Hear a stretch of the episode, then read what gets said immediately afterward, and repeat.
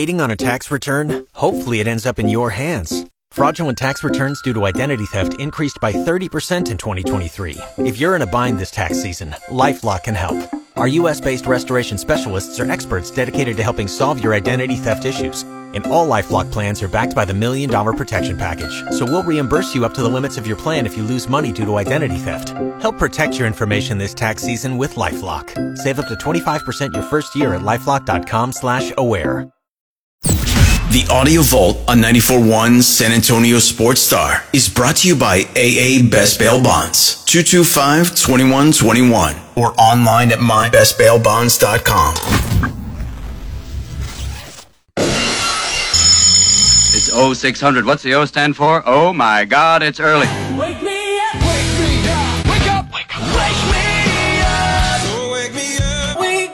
Rob Thompson, Ginobili the other way in transition to the back oh. with a left hand oh. slam. I want some nasty. Rudy J, Cowboys win. How else would you settle this game? How about them Cowboys? begin each day as if it were on purpose. I wake up in the morning, I piss excellent. R&R in the morning on 94.1 San Antonio Sports Star. Good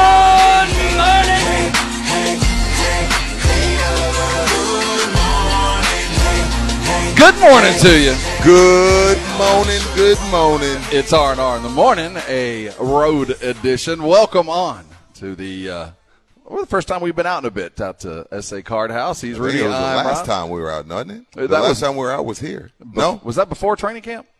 Yeah, well before Well training before. camp. Well before training camp. Well, come out and join us. The place is open. There's cards being played right now. There is literal poker being played right now around the corner. Uh, we're going to be here till 10 o'clock. Uh, hopefully, the chef arrives beforehand. I'm planning on a fine breakfast. Come out and join us. We're going to be here all morning long. I did text Foster last night and said, Hey, best friend literally, I said, best friend in the whole wide world. Are you gonna have one of your chefs come in early? He said he would. We'll see. Last time breakfast was quite good. And it was fantastic. They even got Shelton to eat, and he never eats. Truth. So uh, we'll be here all morning long. All kinds of stuff going on this weekend. I'm walking in the front door. They got a a, a, uh, a couple of cars that are it says "Win Me" on them. I'd like to win them. I like Yeah. the blue one personally. You got to play to get the pay, Rob. Yeah, well, that's the problem.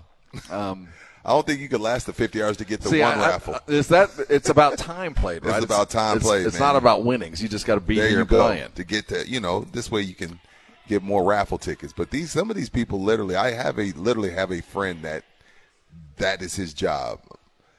That's he comes to play. he comes here and he plays all day. That's his, his job. Left a really good job at the bank to become a professional poker player. Now that's living life. When you say you know what? Screw you bank.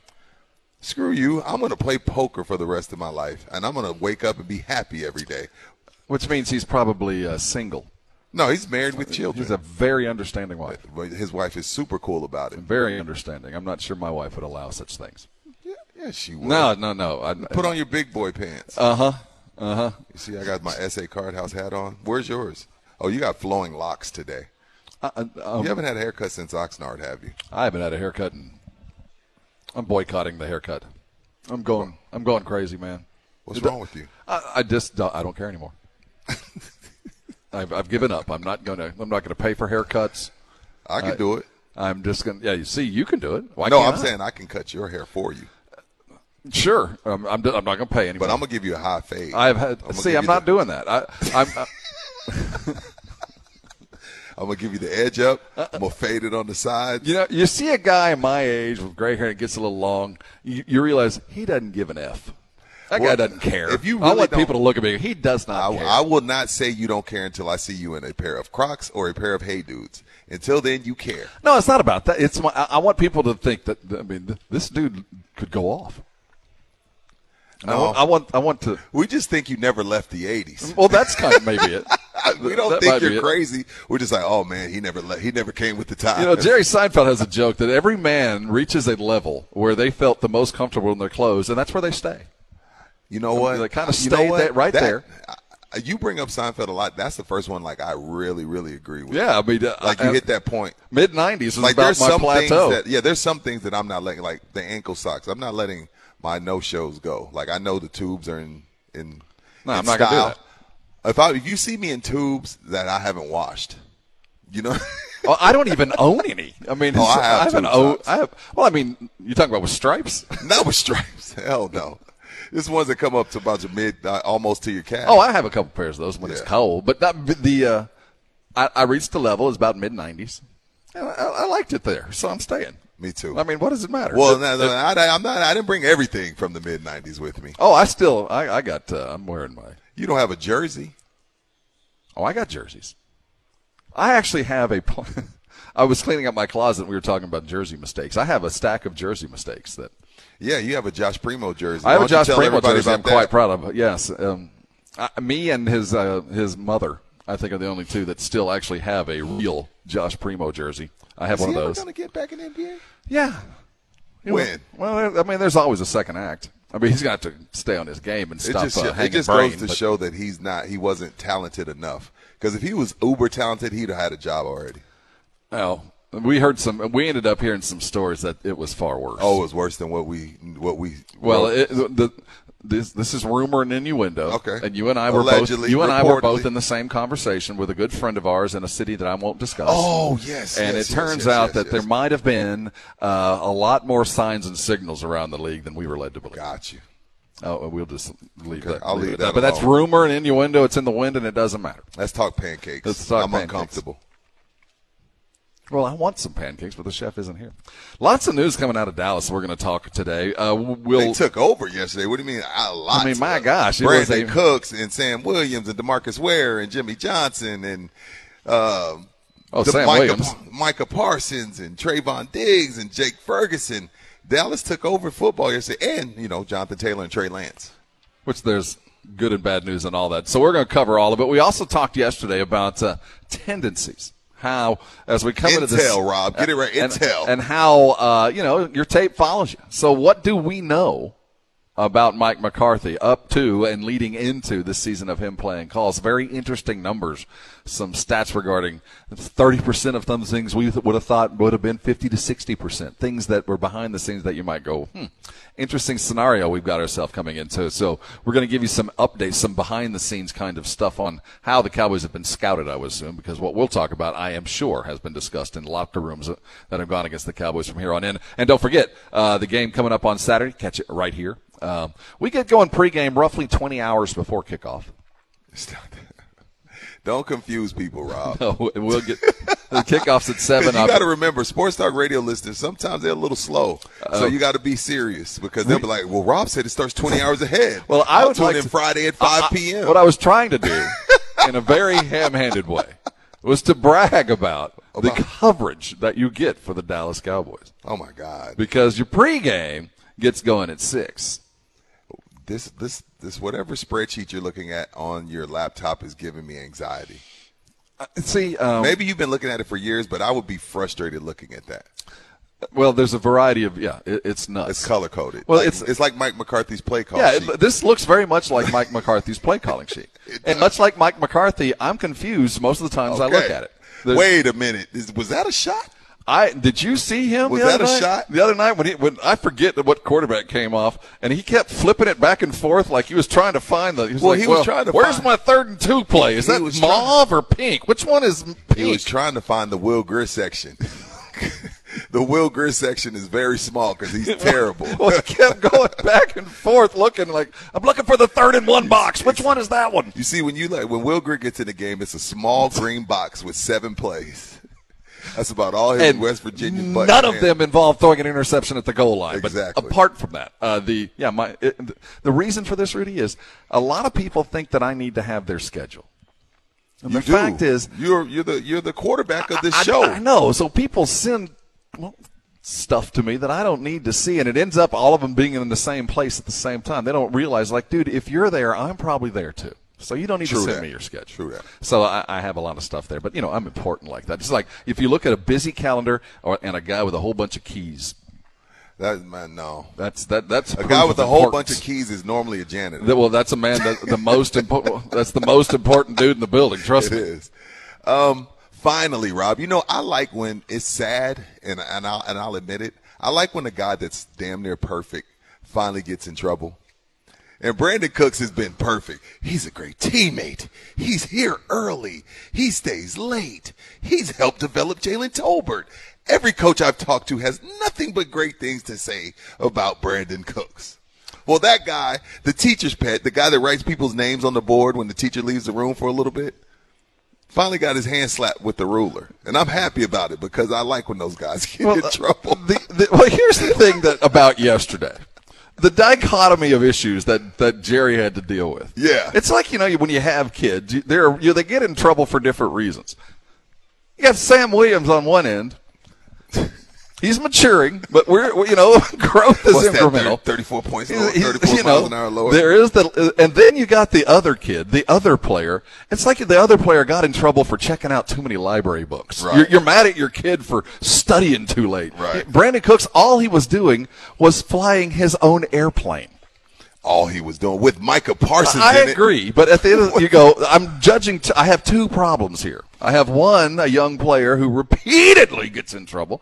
Then I have a well-respected player playing an airplane, which is pretty freaking awesome on its own. And he's taking my star player up. I, I, I can't be too mad at you today. Well, one guy Just guy. give me the keys. One guy is speeding with a gun. Yes. That's a Texan. And then I got That's what we do in Texas. We drive fast and we have guns. That's what you, you know what I mean? What, isn't that normal? Isn't that par for the course? You get a truck, you get a gun, Well, I think he's in and a you drive fast. Wasn't he in a oh, Corvette? Was it, was it a vet? Because I think on, I think this is a brand new car. Now, I, the reason I say that is I saw on social, I th- on Insta, there was him standing next to a vet, and he, it wasn't his tweet or X or whatever we're calling Yeah, it. yeah, yeah, I got uh, It was the car dealer in Mississippi that he Mm. had bought the vet from. And I saw that floating around on Sunday or Monday night. So I don't know how recently he got this nice Corvette, but uh, I get the feeling he was in it when he was pulled over on Mm-hmm. Gotcha. Sunday. And if you're just joining us, he had a gun, uh, had some weed, uh, was doing 66 and what, a 34 or a. Um, 66 and a 60. Oh, the C? No, I, don't know. No, he was speeding. 66 No, and he got 60. a No, he, it not was be. no, it was that. But you know what bothers me about the story, Rob? When I think controlled substance, I think the worst things of all time. I oh, think, Oh, yeah. I think fentanyl. I think heroin. I think cocaine. The last thing I'm thinking is vape pen.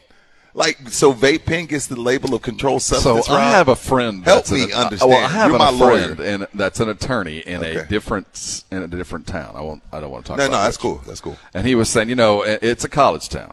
That might not be the one you think I'm talking about, or it might very well be. I'm not going to get into where. Okay.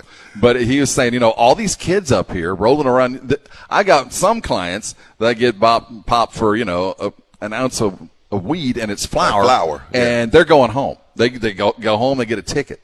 I got other kids that get popped with a with a vape pen, and the DA there views it as a concentrate. It's a worse crime, even though to anybody who's been involved with it will say, "What's the These high schools are the same way. Yeah, high schools so- are cracking down big time. Well, they big should time on vape pens. That's the, the there's I have an issue with that. So I think that there's some.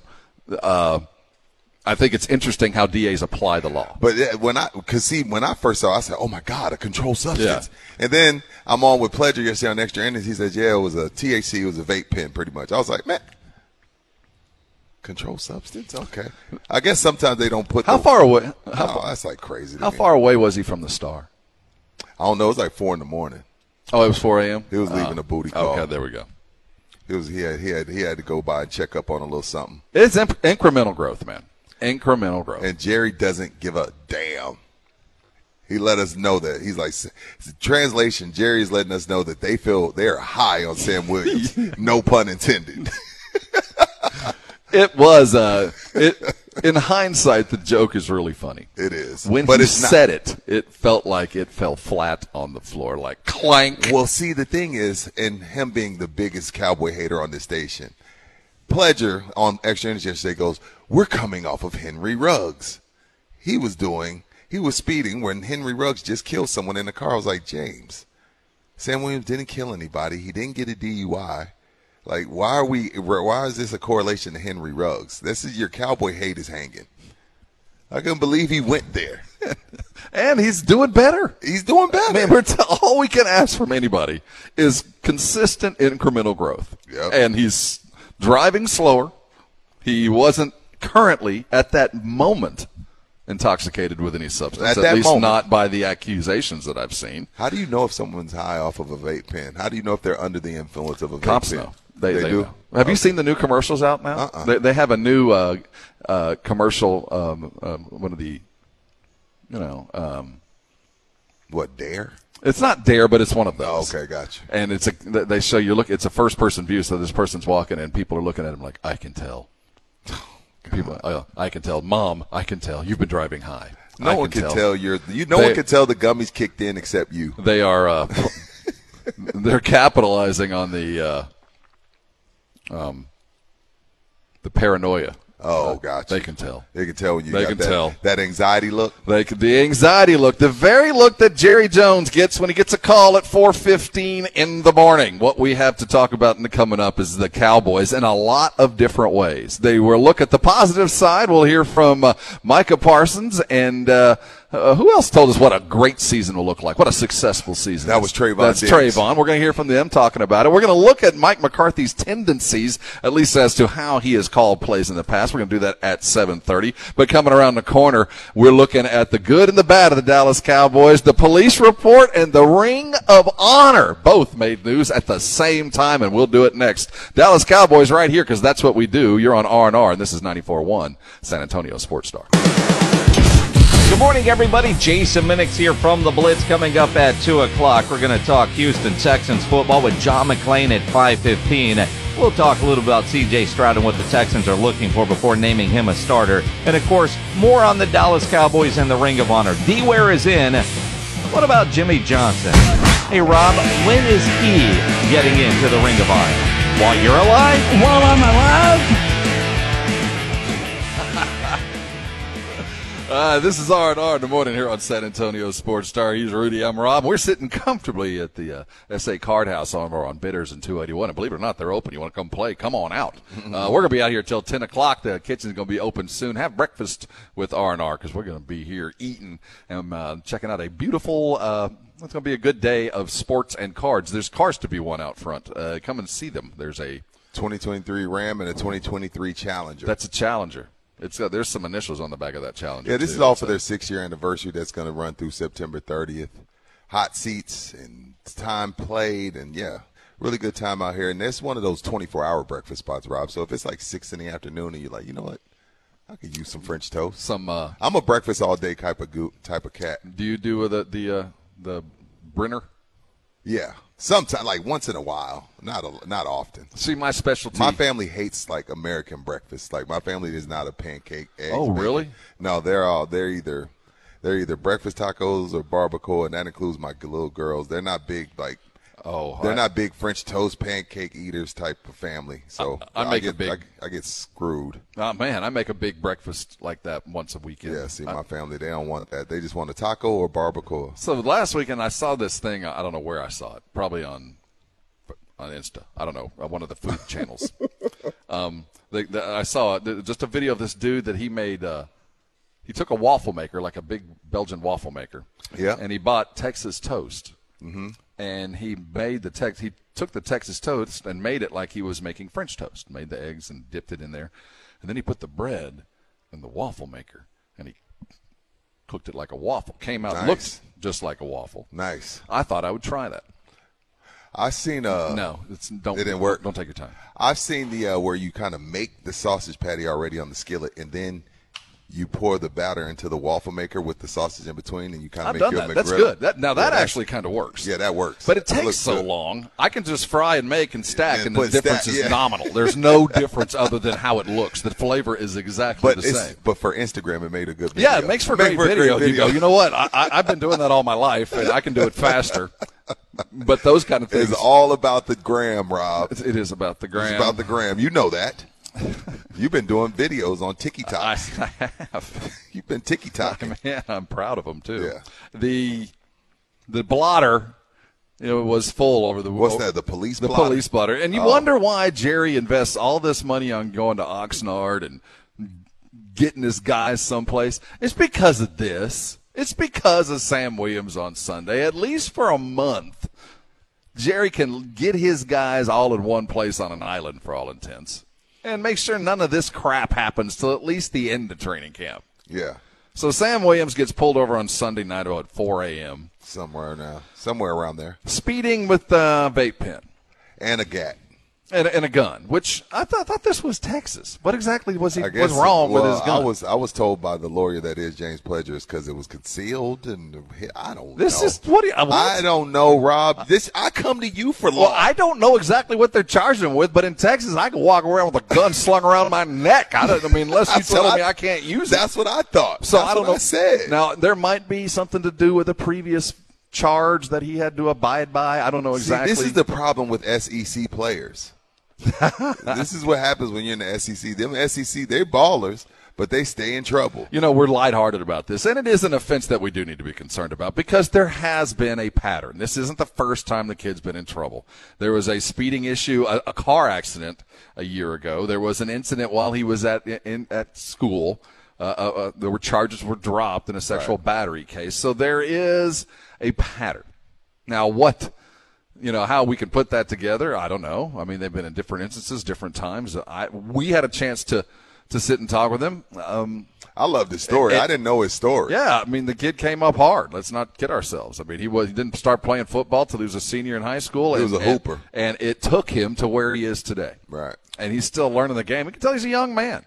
Now, your attitude toward what he did can be yours, uh, but wait till you hear Jerry's attitude is entirely different. Let's hear from Jerry as he was asked about his young linebacker. According to his uh, time yeah, I guess. And I do have all the details, and uh, uh, if it isn't a public record, but I uh, do have all of the details. And uh, uh, uh, there's some lessons to be learned there for everybody, really. A combi- he hit a he hit the wrong combination of things, and uh, uh, we know that some of that wouldn't have been the measure it was or notice it was, but he had another part of it, and we know you had those two together. Well, um, uh, my attorney had to find that out. What was he going, 66? Was he going 66 miles an hour? Last year? No, this year. So he's 34 miles an hour less than this year than he was last year. 98 to 66. So that's improvement. Uh, what he was talking about is he was involved in a car crash December the 22nd and of uh, this uh, last year and was cited for reckless driving by Plano po- police, who subsequently said he was traveling 98 miles an hour in a 55. Now, I'm reading this. It's on the internet, so it's true. September 21 made it legal in Texas for most people over 21 or over to carry a handgun in a holster without a permit, both openly and or concealed. This law modified the previous open carry law from 2016. So whatever that means. Yeah, I don't know. I, I mean, I, I, I, look, I, I'll be walking around seeing the guy, you know, the guy that got, wants to show the whole world he has his guns. Well, So we're kind of hung know. up on the gun thing. Yeah. I, I, 'Cause I don't- I mean, it's a speeding- misdemeanor. According to Clarence Hill, th- whatever they're getting him on the gun was a misdemeanor anyway. Okay. So uh, well, I- whatever he did, th- Oh, there was something illegal yeah. that he did with it, and but a misdemeanor, it's a ticket. So, but at the end of the day, Jerry took it a lot like uh, I Jerry think took a lot it like we do. taking it. Like, oh, he was speeding and he had a gun. Cool. Is he going to get ten sacks? Well, is he? Do, is am I going to be able to cut Demarcus Lawrence and fill in with Sam Williams? Is the way Jerry's taking it. Well, uh, the, the concern now is what's the NFL going to do? Because we do have a pattern, uh, and I do believe that the NFL. What's the pattern?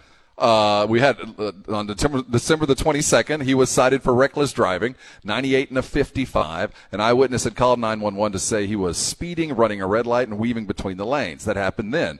During his college career, Williams was suspended at Ole Miss ahead of the 2020 season after he was charged with sexual battery. Now, he was reinstated in September of that year after the charges were dropped. So, what I'm getting at is this is one of those things that, um, on its own, one time, that makes, you know, eh, you know, fix yourself. We got some talking to do, and you're going to pay a price. But as far as the NFL, we're only talking about the two speeding. Yes, but I do think the NFL sees this now. He is on the radar.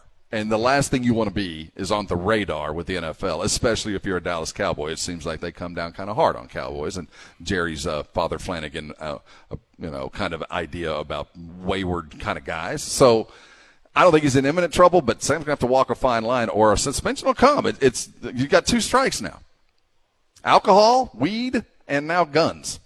Where was the alcohol? Well, uh, he didn't get alcohol. It was Okay, yeah. I was like, where's the alcohol? no, not, not on the alcohol. I'm sorry. 98 and the 55. Got you. Nothing to see here. Well, Moving on. what do you take about his attitude about the About what? the way he kind of win at it because he's he's taking some flack. Some you're not taking this serious enough. Who, Jerry or Sam? Jerry. Oh, Jerry. I mean, Jerry. I, I, I don't care. I mean, I, am I supposed am I supposed to am I supposed to be mad that he was speeding and he had a gun and a vape pen? I, I don't I don't know. I, I mean.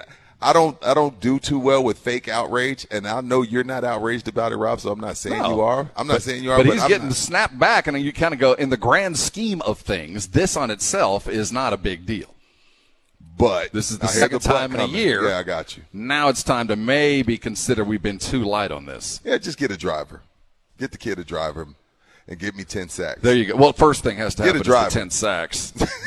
if you get the ten sacks, I'll forget about it. hey, that's the rough news. Let's get to the good news. At least if you're a D Ware fan, Double J, you can sit and watch, my friend. It ain't happening Wow. anytime soon. Jerry talks about the ring of honor and the rightful entrance of Demarcus Ware and the hold on and wait attitude for Jamie. We talked to Jerry in training camp about this. We're going to hit it again next. Hold on. This is R&R and you're on 94.1 San Antonio Sports Star. It's the Awesome Tickets Pro Football Pick'em Challenge on 94.1 San Antonio Sports Star. Your shot at $50,000 nationally, while weekly winners locally get a $50 gift card to Five Oaks Ace Hardware on Thousand Oaks. At the end of the season, locally, the best overall record wins the San Antonio Grand Prize of $1,000 worth of tickets to any event from Awesome Tickets. Sign up today at sasportstar.com. R&R in the morning on 94.1 San Antonio Sports Star. Hey, good morning to you. Top of the morning to all. It's R&R in the morning, live and in color from San Antonio's beautiful card house. SA Card mean in House, right? color? It's living color, baby. Last. I checked, white's a color. White's a color. Ah, that's the baby. It's a color. It's, the, it's the It's baby. I have a crayon that says white in my box. It's useless. I have it. I don't have black paper. I have white paper. My white crayon don't work. I have um, I can buy black Lamborghini, so black is a color. Yes, it's So all just- colors. Right? Isn't that the, the totality of things? Isn't that the white photo negative, the colors, yin though? and the yang of white the universe? colors? What? Are white and black colors? Well, we could get into the esoteric thoughts of colors. I, I, I, I don't know. Like I said, I got a crayon that says it. It's a color. I had to go 64 or better, though. At that 32, you get left out. Uh, in about 10 minutes, we're talking about my new personal hero. His name is Brett Yormark, and he has got money coming to the Tech Fan Club. We'll tell you what that means in a few. But good news coming to the DeMarcus Ware family. Uh, just the last of what, the last honor This of what, quick. what has been a uh, fruitful and wonderful career uh, that was that Jerry allowed to uh, uh, finish with a ring. Uh, all things great and all things done with really what is a great guy. I mean, Demarcus Ware is one of the better dudes I've ever met in the NFL, and uh, it, it's fast because uh, we couldn't do it faster. I think if we could have, you know what I mean. The thing about it is, it's been a while since somebody with the Super Bowl ring's been in. Oh, yeah. Hey-o. Oh, hey, No, Uh, that was pretty quick. No, because before you know we did the segment, um, Sheldon was asking, "Is Drew Pearson in?" And we're like, "Yeah, of course." And then we went and looked back, and he didn't get in until 2011.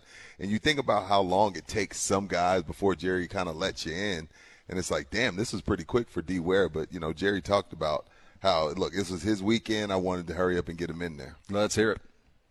with uh, the Hall of Fame and the recognition that uh, goes with that, or the attention that goes with that, this is Demarcus's year. This is his year, and the Cowboys want to, in any way we can, be a part of this year. And uh, uh, this is as much. Let me tell you something. The Dallas Cowboys are are as grateful and benefiting from him being in the Ring of Honor as he feels about being in the Ring of Honor. This is great for the Dallas Cowboys and our fans, and um, I say that unabashedly. If we can add anybody else to it that has the makeup that we're talking about right here, then that would really be special for the Ring of Honor. I emphasize player, I emphasize ambassador, I emphasize future, and more importantly, I emphasize the person. Jerry Jones yesterday speaking to his brand new entrant into the Ring of Honor, Demarcus Ware. Now, obviously, the What's the elephant next in the room is then? the haircut. Is uh, Jimmy Johnson? Now, we talked to him back in training camp, and what I, uh, and to Jerry, as uh, we call him now. Um, and we, we asked him the question, and what I remember taking away from this from him was when Tex Schramm told him about the you know the Ring of Honor. Tex Schramm told him, "Look, don't get a committee. That's right. This is you. That's right. This is your decision, and you and and make sure that no, you don't listen to anybody other thing. This is your idea, and with that in mind, still no Jared, Jimmy, and no Jimmy. Some of the things he just said about where, about why he's in, is it about why Jimmy's not in? He said the person. The person. So is Jimmy. I, I mean, I've never, I've never heard anybody outside of Jerry say Jimmy's a bad person. I'm just trying to figure out to this day, other than ego. I think I in. think the more we talk about it, the more Jerry digs his heels in. He, you know, when you're Jerry Jones, Jerry, let me put it, Jerry freaking Jones. The last thing you're going to do is be pushed into a corner by anybody. I don't care if it's Cowboy fan. I don't care if it's whoever. Now, who I have a beef with, Rob, and I said this yesterday on Extra Innings. Why aren't the triplets standing at the top of the mountain screaming for this? Why why don't they have Jimmy's back like we do? Why don't they have Jimmy's back like the the fans do? Like the triplets, like why not? You know, we've seen guys distance themselves from organizations for whatever reason. Like y'all were all in the foxhole together. Jimmy came and got each and every one of you. He went and got Emmitt. He went and got Troy. He went and got Michael Irvin. No, he didn't get Michael. He didn't get Michael. No, uh, Michael he- was already Michael there. Michael was drafted by Tom Landry. In fact, Jimmy tried to trade. Well, they cried. They all cried when Jimmy got in. Why aren't the, the triplets don't bite their tongue when it comes to the Cowboys' missteps? They don't bite their tongue when it comes to Jason Garrett. They don't bite their tongue when they come up short in the playoffs. But I can't find one of them at the rooftop screaming for Jimmy. Why not?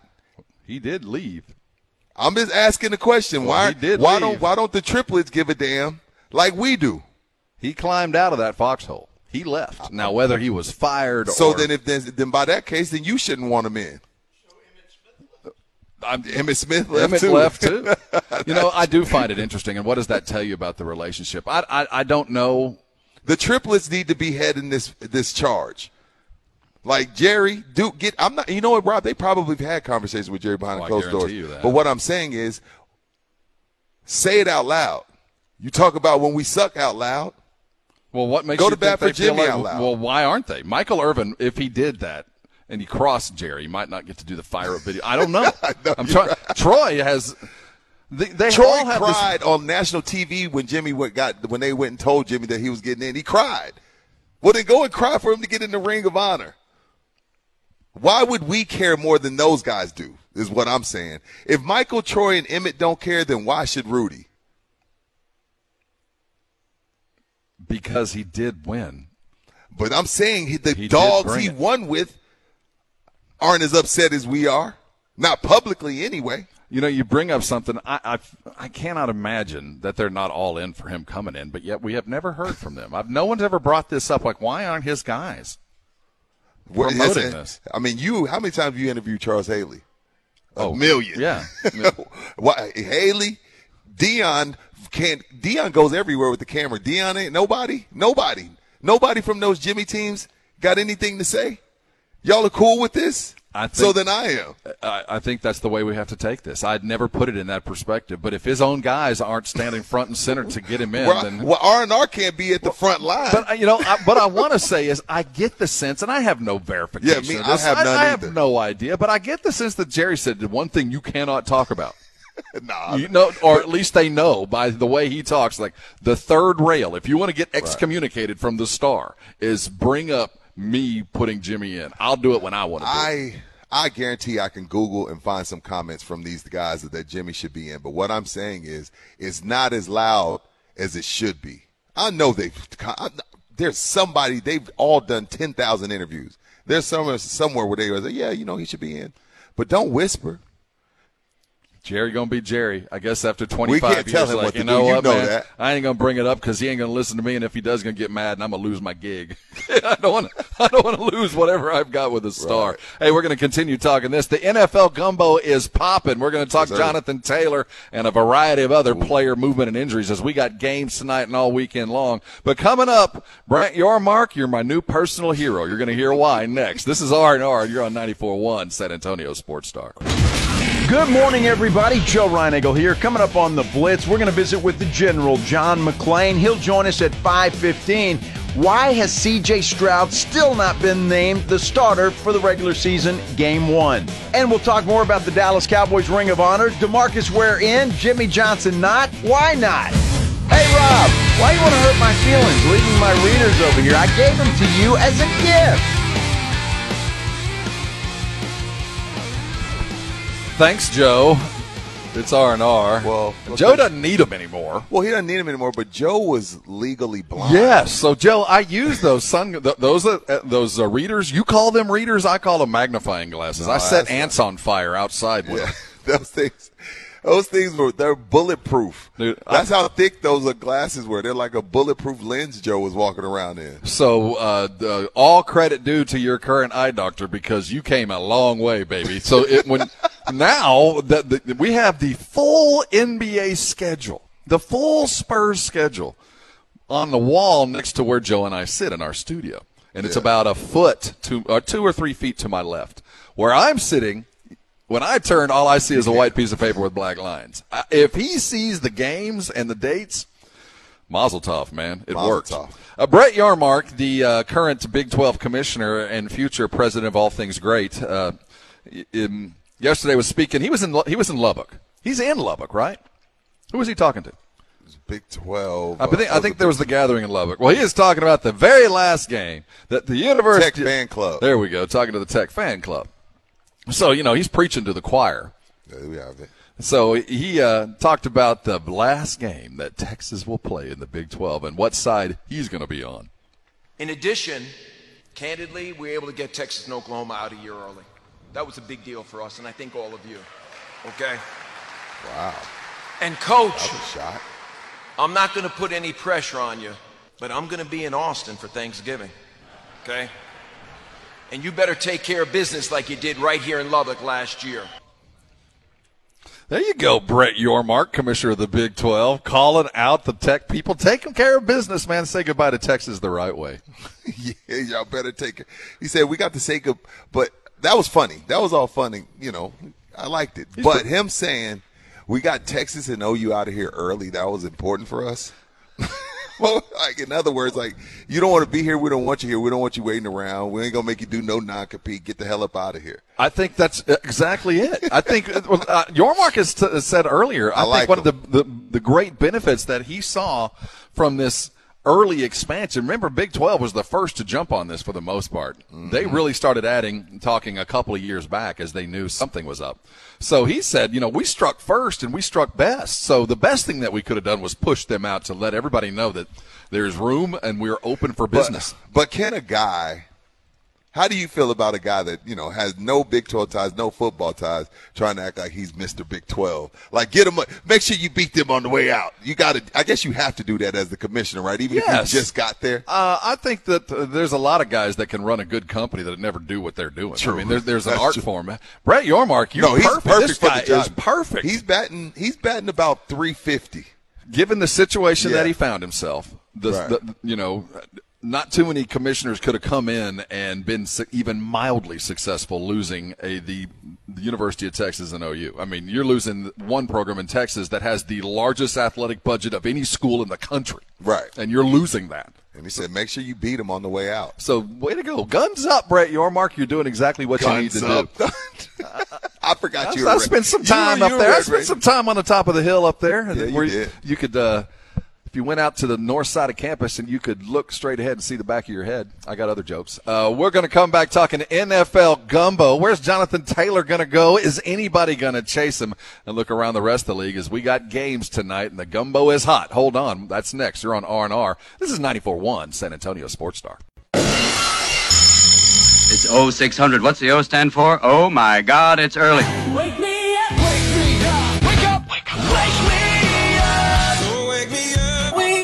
Rob Thompson, Ginobili the other way in transition to the back with a left hand slam. I want some nasty. Rudy J, Cowboys win. How else would you settle this game? How about this, Cowboys? Begin each day as if it were on purpose. I wake up in the morning, I piss excellent. R&R in the morning on 94.1 San Antonio Sports Star. Good morning.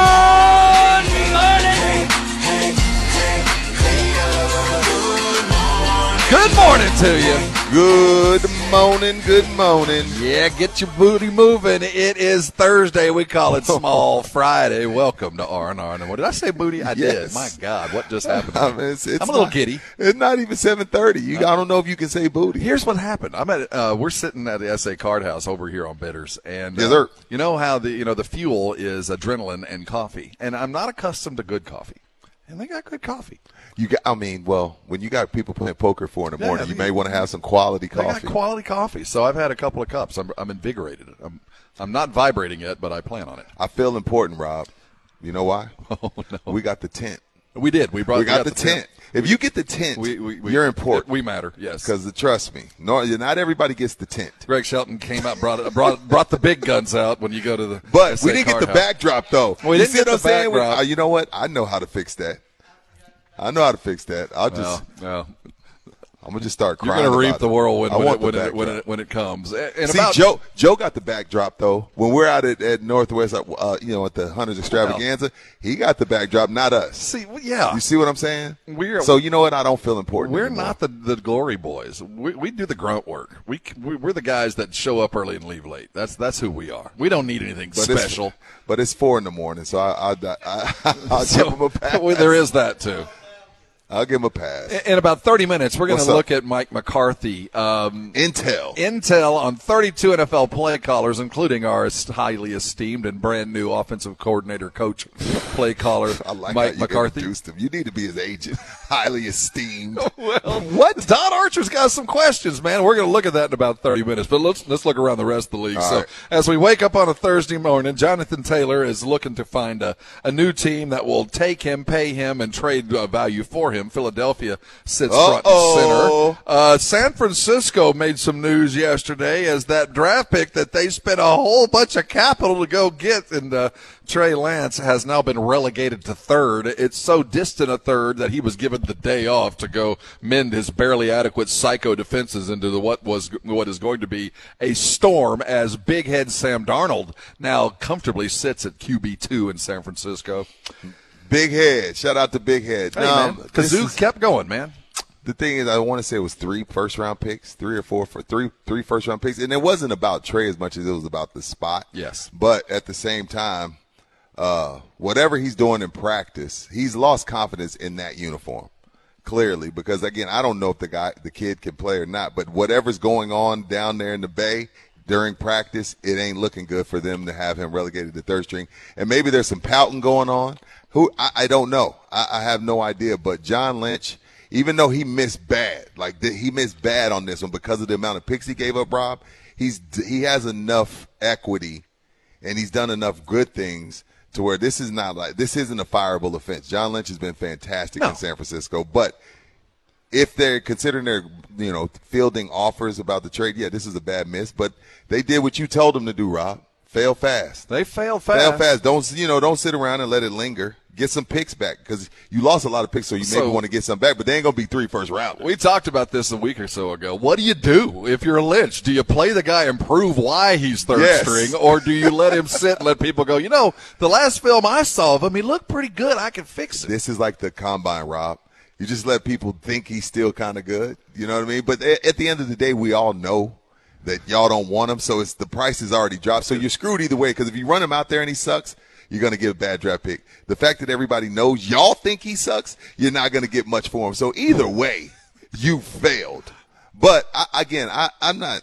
I didn't watch North Dakota State, but I'm not going to write the guy off yet. I Oh, have no idea. But Rudy, whatever's over. I, I'm not. it's I don't over. know that. Oh, I don't Rudy, know that. It's over. I don't know that. It's over. I Yeah. heard they said the same thing about Doug Flutie and Warren Moon. Um, they're, They said- they they said- okay, I mean- we're fifty percent right. Next, Doug Flutie was good. Yeah, yeah, what? Okay, a Are you journeyman. being for real? Did, he was a fine player. It was a fine play. That doesn't he, he that didn't feel some royal Canadian butt, baby. I, I did a stat game. I did I did stats for the Canadian Football League. I did that, and I def- I dare you to do uh, do down and distance That's on a 55 yard. Yeah, that's on a 55 yard. No, I would not. So I don't even think John field. Robbins But, do that. Uh, I watched Doug Flutie rack up like 700 total yards against the San Antonio Gunslingers. I kid you not. He was Yeah. the, the most extraordinary. He was Johnny Football before there was Johnny Football. No, I'm not writing him off. I don't know if he can play. Oh, he's done, man. I don't know if he can play. But the problem is, from now on, he is just a project, and he's running with the threes. He does. He will never get the attention he's gotten over the last three two years. Uh, well, I guess we'll agree to disagree, and we'll see who trades for him. I just can't imagine he finds a way back. Maybe, maybe there's something there. It, it, does kind of a couple things. First of all, what a colossal failure. But you brought up something that is is important. Good franchises can survive this.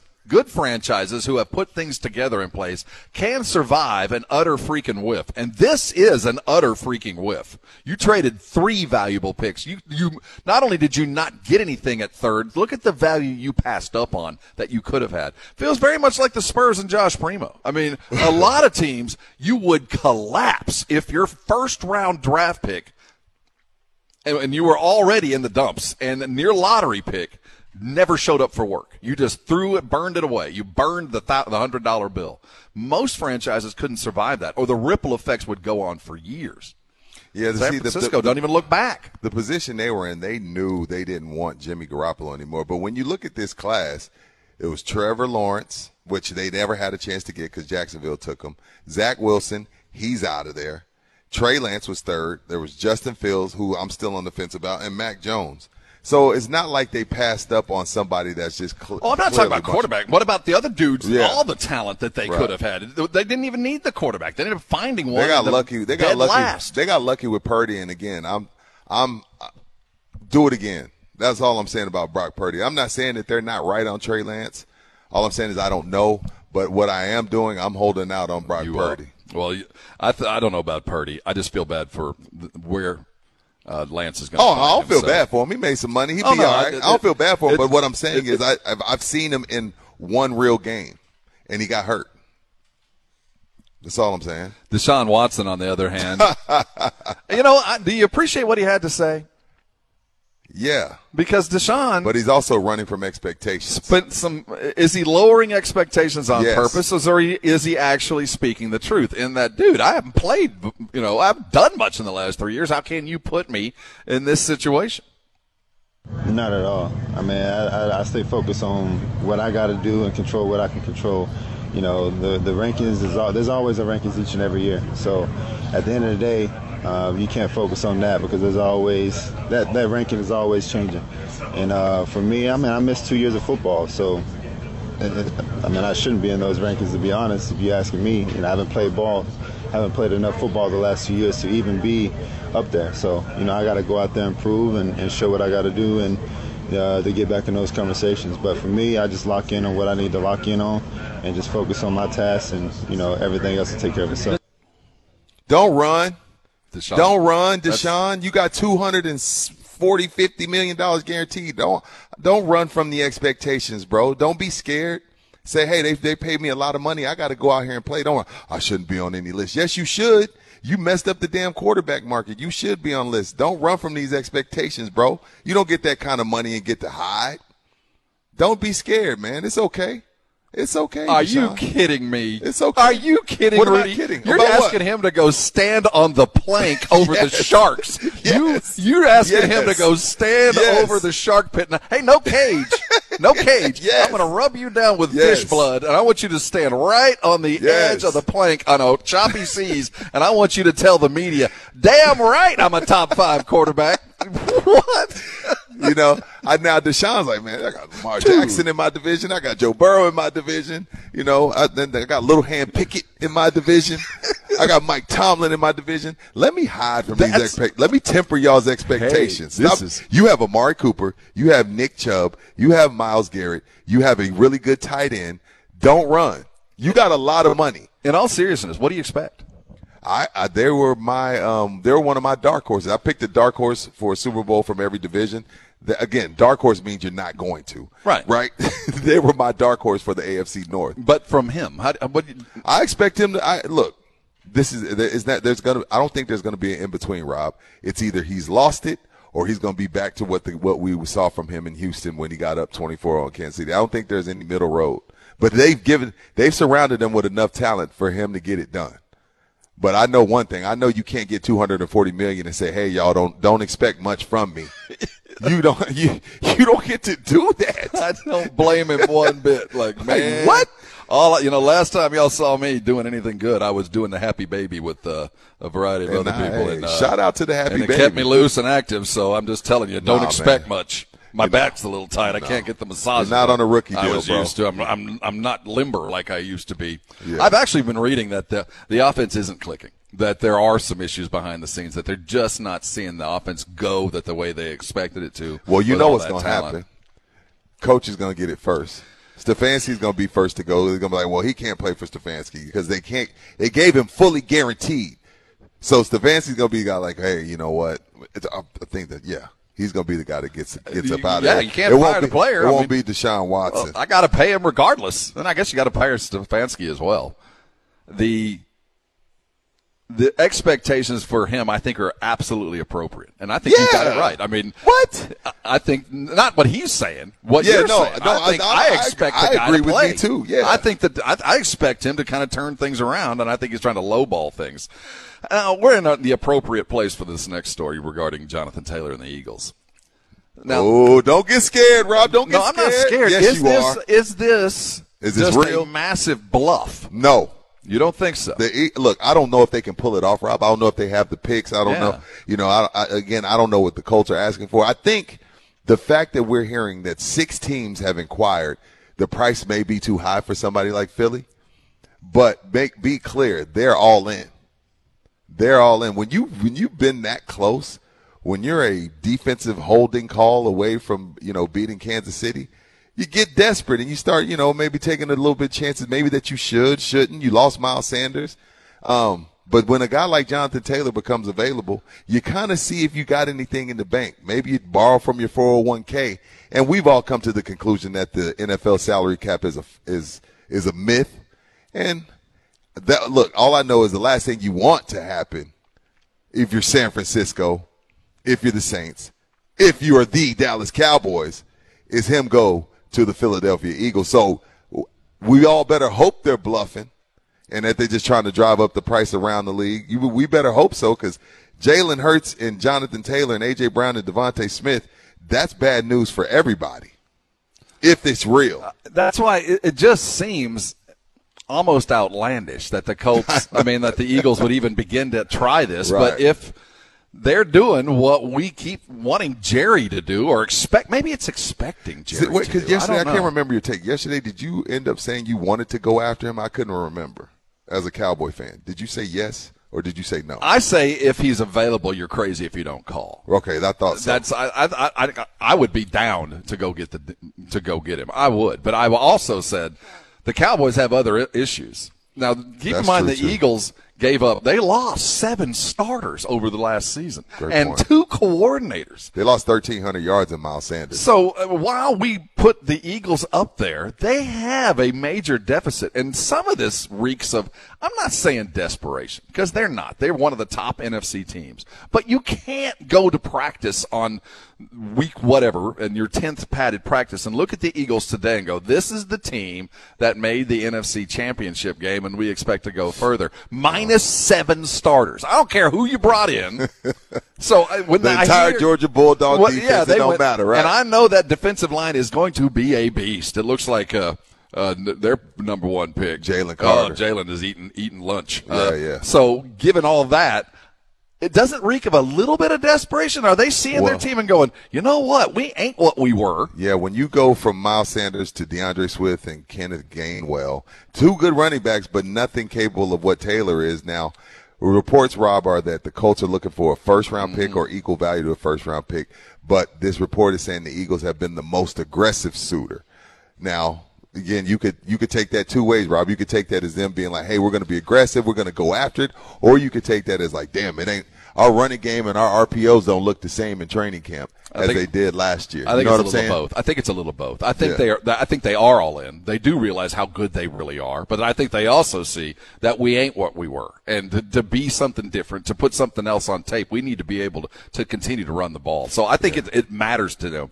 But the Cowboys, I'm with Jerry. I'm kind of with Jerry. I'm comfortable. If it doesn't happen, No, the I- I- Cowboys don't. The I'm Cowboys don't who we were. him. No, the Cowboys don't need him, and you don't want to give up first round picks because first round picks, especially now, are even more of a premium because you live off of your rookie deals. Cincinnati has literally been a contender because of seven, eight rookie deals.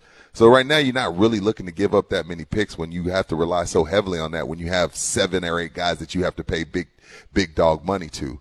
Um, a few other teams looking robbed. The Dolphins, which I'm shocked that they have a they have a room full of running backs. But if they had Jonathan Taylor along with Waddle and Tyreek Hill and the Jiu-Jitsu King himself, who says he'll kick Ryan Clark's ass, to a Tua Tua Tagovailoa, that would be a very good. That would be a very scary room. The Bears, the Buccaneers, and the Bills.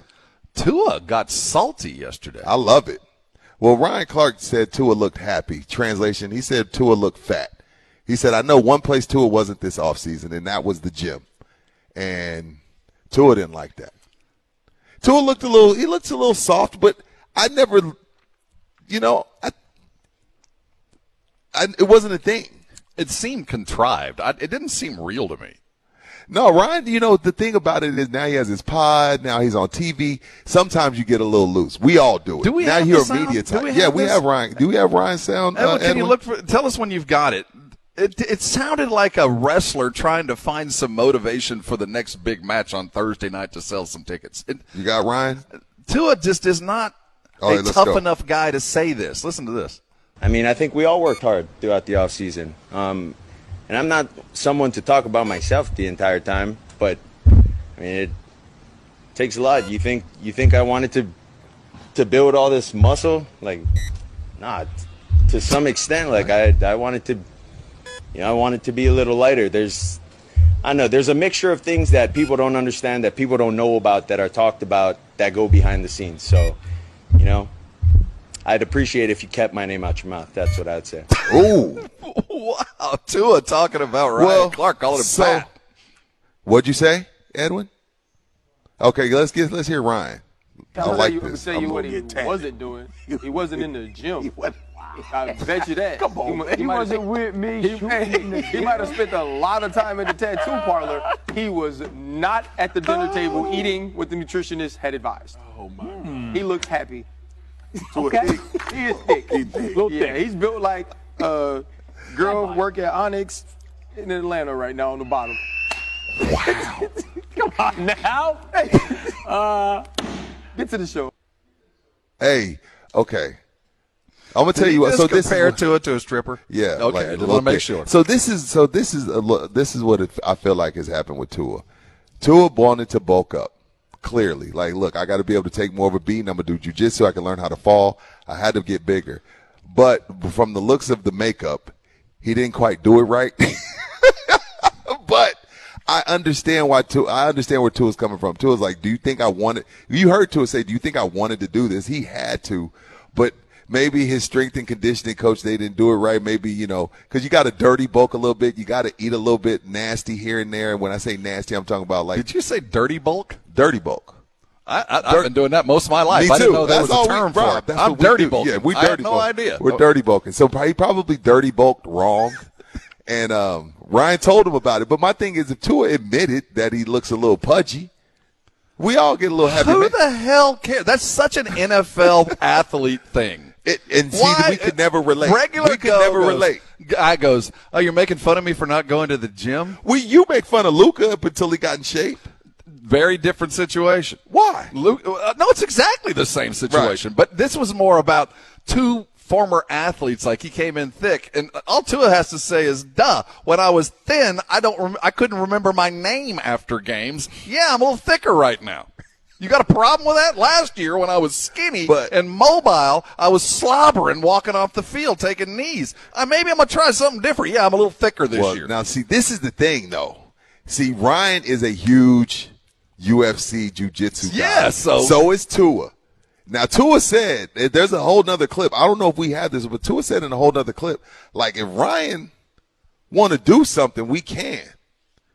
Now, look, if I had to, if, if Ryan Clark and Tua get in the octagon, Rob, who you got?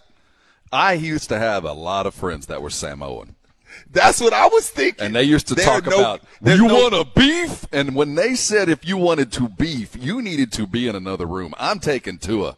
I'm taking You Tua, taking Tua? every day of the week because he's Samoan. That's I watched them get mad more than once, and no, I want none of that. So Tua, even though you're soft and seriously, dude, you're a little quarterback. Take your blunts, take your runts, and whatever, and go play football. I mean, you you mad because somebody called you kind of fat, dude? You could just tell them I did everything I could so I don't get knocked Well, sideways it, silly again. if it was you and I, Rob, I don't think he would care. The Very fact much. that it's your peer, it hurt. Well, I the think, problem I think it hurt his feelings. what's it called? Uh, dirty bulking. He's been dirty bulking. But you to see, how do you feel about us, me, you, Todd Archer of the world, saying, "Hey, man, you hear about what Ryan Clark said about you? What you say? Is that cool?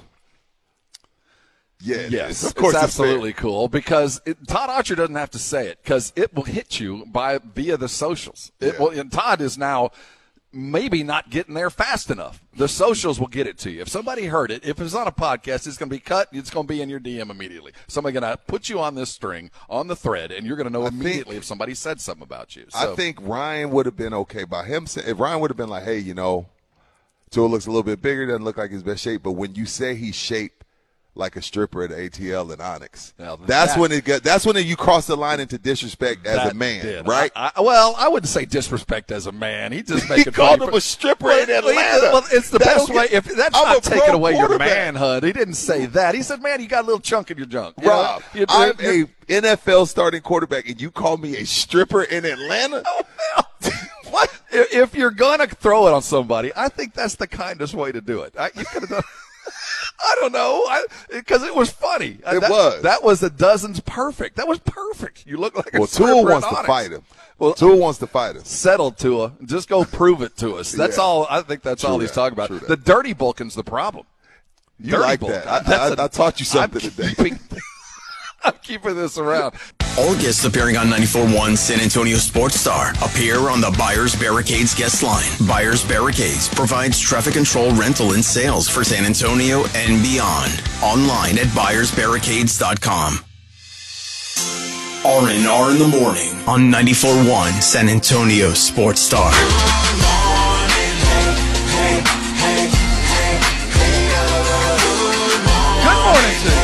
Top of the morning to all. It's R and R morning here on San. Excuse Whoa. me, San Antonio's Sports Star. Let me take a Hey, drink. man, that my, we ain't uh, that far removed from 2020. Cover your mouth now. good. I'm couple. kidding, I spent the last two days in the in a hole. Let me. Yeah, yeah, burn that. Burn that one. Don't Jason and Joe come with their own though? Uh, Jason, have their uh, own Jason mic? has this horrible fear of ear mites, which you know. Whoa. I mean, I don't know why we don't all have the same fear of ear mites. Uh, we're going to talk some uh, Mike McCarthy and play call in a second. A couple of things on the news. want to congratulate uh, Frank Harris. Okay. He's uh, been nominated as on the watch list for the Johnny Unitas Golden Arm uh, Award. Uh, he is of the super senior class. That's a joke. Um, but uh, Frank's on super the senior. award. There's another super senior that went to Texas State. Seven year senior, transfer from Colorado. Seven years. Man, I was born 20 years too late. Just think you could have milked your college education into 10 years of free football. Hey, if you're never gonna make money playing football again, why not stay? Um, Shohei Ohtani, see, they put him on the shelf. Uh, he will not pitch again this year for the uh, uh, Angels of Anaheim. You think they, that he has pitched the That- last? you know what? That- that's inning? um. I, I is, is a strategic move by the Angels like, hey man, we care about you. We're gonna put you on the shelf. We make, you know, because they're rolling the dice trying to keep him. Well, they What do you were all think? in. Is on that the a play. I think- strategic I- move? I, think he done. I think. Uh, I think he said, Look, who's gonna give him six? Like, give me who's giving him six hundred million? Well, the, And you can't say the Yankees. Well, why not? If there's one team that you look at that goes, you know what? Why not the Who's Rangers? Dead last the Rangers got the money. Well, who's dead last and has an entire world of money? He wants to win. He ain't going to no last place team. The Yankees suck. It would be dumb for him to go to New York. He can't wear his cool little hat after home runs. He has to shave. Like the Yankees, it's no longer a destination. Wow. I said it. I don't think he's going to be an angel. I think it's I think it's done. It's sad. It's unfortunate end. But they did all they could. I wouldn't have traded him either. I would have rolled the dice as well. The sun is starting to hit. I'm looking good on StreamYard. All right. The sun is hitting me. It's giving me what is it? What do the kids say? It's giving me life. I think that's what the kids say. The Cowboys coach, Mike McCarthy, is going to be the primary play caller for the first time since he arrived in Dallas in 2020 as you get life. Um, I just want everybody to see my SA Card House hat. That's all. I'm getting life. Let's go, Rob. And you, you, you're watching making it awkward for the camera. You're making it awkward. Uh, Dan Quinn, his uh, defensive coordinator, says it's really cool to see Mike Ooh. in this role. It looks, from my opinion, that he's having a blast. Sometimes, as a head coach, when you're not the play caller, you're yearning for it. So I've seen that with him. The energy ha- he has for it. I have felt some happiness and joy for him and going out there, and you can see his competitive juices flowing. That's Dan Quinn talking about his boss, mentor, and uh, he left out one part. future replacer. He left out one part. What's that? The part where he says, "But should he fail, I will gladly take this I job." take his job and hire him as my offensive coordinator. now that would be funny.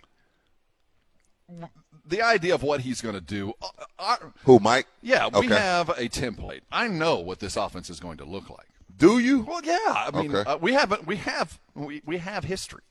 He- we have a, just a couple of games of you know of uh, snaps, but I know what it looked like in Green Bay. Right. I know what it looked like when he was in San Francisco. I know what it looked like when he was in Seattle. I Mm-hmm. know what this offense is going to look like. It's just a matter of how much is it going to look like what I think it's going to look like, which means to me, yeah, the running game will be appropriate, as you like to say. It's going to be appropriate. Are they going to dominate with a running game? No. I, I don't see that coming. mean- and it never has been. Well, when you look at the numbers, Rob, as you talked about, as we are in the analytical sports world now, uh, Mike McCarthy, Intel only called 31% run plays in his final three seasons. The, 31%? the lowest in the NFL from 2016 to 2018. Now, last year, Cowboys ran by design 45% of the time last season, which was sixth in the NFL. So you think that's going up? No, what I means to me is, and this is what I always say about Andy Reid. Like I can give DeMeco Ryans Andy Reid's playbook, but he ain't gonna call it like Andy can call it. He don't have the feel. Right. So what I'm what I get from the problem he had with Kellen Moore, he didn't like the way he called it. It wasn't what he was calling. It's just like you didn't run the ball at the right time. It's not that you didn't run it enough. It's just you should have ran at certain times when you didn't. Like there's a there's a rhythm. He didn't like Kellen Moore's rhythm. That's the word I'm looking for. And he said that repeatedly. It wasn't the play calling. It was like, why are we still throwing the ball when we don't need to throw Like- the ball? We don't Because he, I- he again McCarthy's worse than Kellen. But McCarthy had Aaron Rodgers. It's a different See, type that's of where toy. I'm going. So it's a let's different look type back- of toy. So let's look back at what McCarthy has actually worked with when he ran this offense. He's only had Aaron and and it's Dak. been nothing but Hall of Famers. Right. I mean, all the way back to Montana. He's been working with his offense with dudes that were born to run this Oh, offense. good point. I forgot about Montana. Can he take Dak, who was not born to be the cerebral, mobile, three check down quarterback, Mm-hmm. and move him into this? I believe he can't, but I don't think that's the end of the world. That's why he's not calling this the West Coast office. He's calling it the Texas Coast office because he realizes there's things that he's going to ask Dak to do that he's never had to do before. I like your better. I like to take the AS off. I like the Rob Thompson Tex Coast. We don't need to ask. And no, David, we're not. I know our background does give hotel room vibes. Our YouTuber David Alejandro just asked us if we're broadcasting from a hotel room. No, we're at SA Card House. Rob and I don't share hotel rooms. Even you know, well, we have in New York. Yeah, we uh, one day we one see time. other people. Yeah, but but we have an open relationship. We, we are open, but you know, it's all about no, we're not in a hotel room. But hey, if there is a hotel out there that would like us to broadcast from their hotel, we're open. We'll gladly do it, La Quinta. We'll sit in your. In, If we'll, you, we'll but you got to have con- you got to have continental. Yeah, well, of course, we'll do the waffles. But no, uh, in all seriousness, with McCarthy, like Pledger's been calling him a liar. He's been lying since March. I want to run the damn ball. Well, you ran it sixth most in the NFL last year, coach. Just say, look, Kellen Moore had a really good playbook. He's a really good offensive coordinator. He sucked at his rhythm. Say that. It's okay. We know you hated him. We heard the rumblings toward the end of the season that y'all started to beef and there was a little bit of chirping back and forth toward the end of the season. People told us to blow it off, but we get it. But we're not going to sit here and act like that all of a sudden McCarthy, you bring in Brandin Cooks. You know what I mean? And all of a sudden you're going to just start just, you're going to turn into the 1985 Walter Payton Bears. It's not going to happen. Now, the idea of him focusing so much on the offense. Right. And letting Dan Quinn just kind of be. Get out the way. Quinn. That's what smart people do. You hire people that are smarter. And That's- Dan Quinn's smarter at defense than he is. That shows a level of comfort, comfort that a lot of head coaches would not allow. Jimbo. Well, no, you're right. You know, the good news is that you hear, we're going to talk about this later when we look at the college football world. Is he got a little bit of good news from his AD yesterday? Really? Uh, well, Okay. The dreaded Vote vote, of confidence. oh, the yeah, dreaded vote of news. confidence. That ain't good news. But uh, this, for me, as we get to the regular season, he has he is so comfortable with his offense right now that he doesn't. He's not even thinking of starting playing a star. It's not even a. It's not even on the board. And now I can be mad at him, but I'll tell you what, I appreciate the confidence. I appreciate that what he, by his measure, even in the the second day of camp, the second padded practice when we had a chance to talk to him, we asked him, "So how's the install going?" This is the second padded practice. He said, "Oh, we're about 60, 80 percent in." So th- from but the he be- still, but he missed. The defense is still way ahead. Oh yeah, but Right, but obviously. the, the the guy has a level of comfort that I'm I'm believing all of this. I'm I'm starting to believe that when You Jerry should. goes, I'm comfortable with my running back room. I think that they look at these wide receivers and go, my gosh, we got four legitimate NFL wide receivers, all four of which can go make a play to win a football game. I this is the thing, Rob. I don't know if they're going to have a. Uh, I don't know if they're going to go twelve and five. I think they may have a worse record, but I think they get in. But I think because of this strength of schedule, they'll be more prepared when they see a San Francisco When I hear, you know, record or and- Philly or Well, whoever. when I hear seven, you know, twelve and and Five. and five, or I hear I see ten and seven or eleven and seven or whatever the Eleven. the I'll totals. take eleven and six. Well, I'll take ten well, and seven if you can get in. There we go. I, the record to me does not matter. It's what is the last game you're playing in. Right. That's all that I care about. And I, I, I get the sense that he's been told the very same thing from everybody around him. Your record don't matter. When is the last game you're playing? It better be in February. And if it is, we're all going to be fine with it.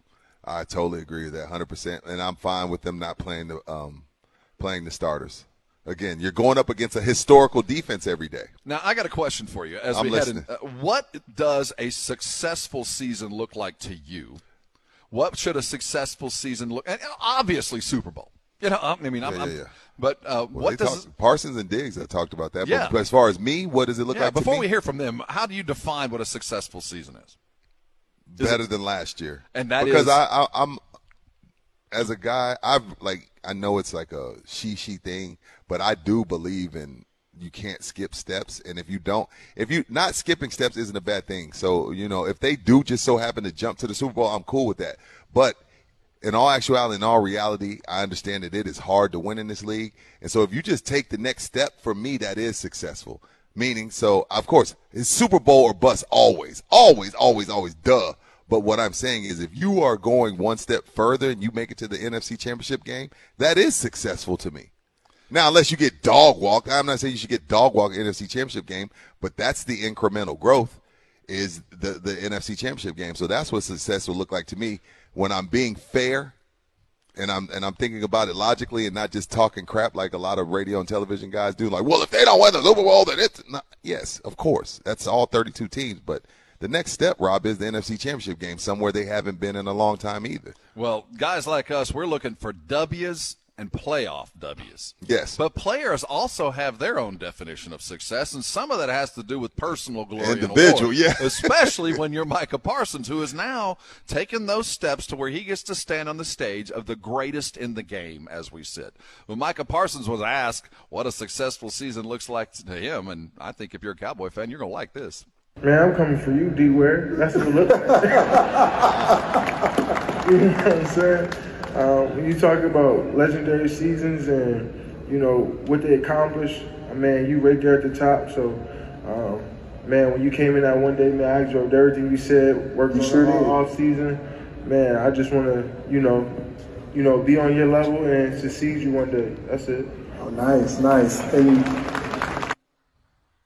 All right, Mike. That's in the announcement for Demarcus Ware going into the ROH, the row, the Ring of Honor. I had to, I saw row. I had to figure out what that was. Looked like a. Uh, I thought it was like Real Housewives of I thought it was some kind of country fraternity. Um, but he is now in the ROH, got his bid, uh, and that was Micah talking about what a successful season looks like. He's coming. Micah's getting Micah. Micah is polished.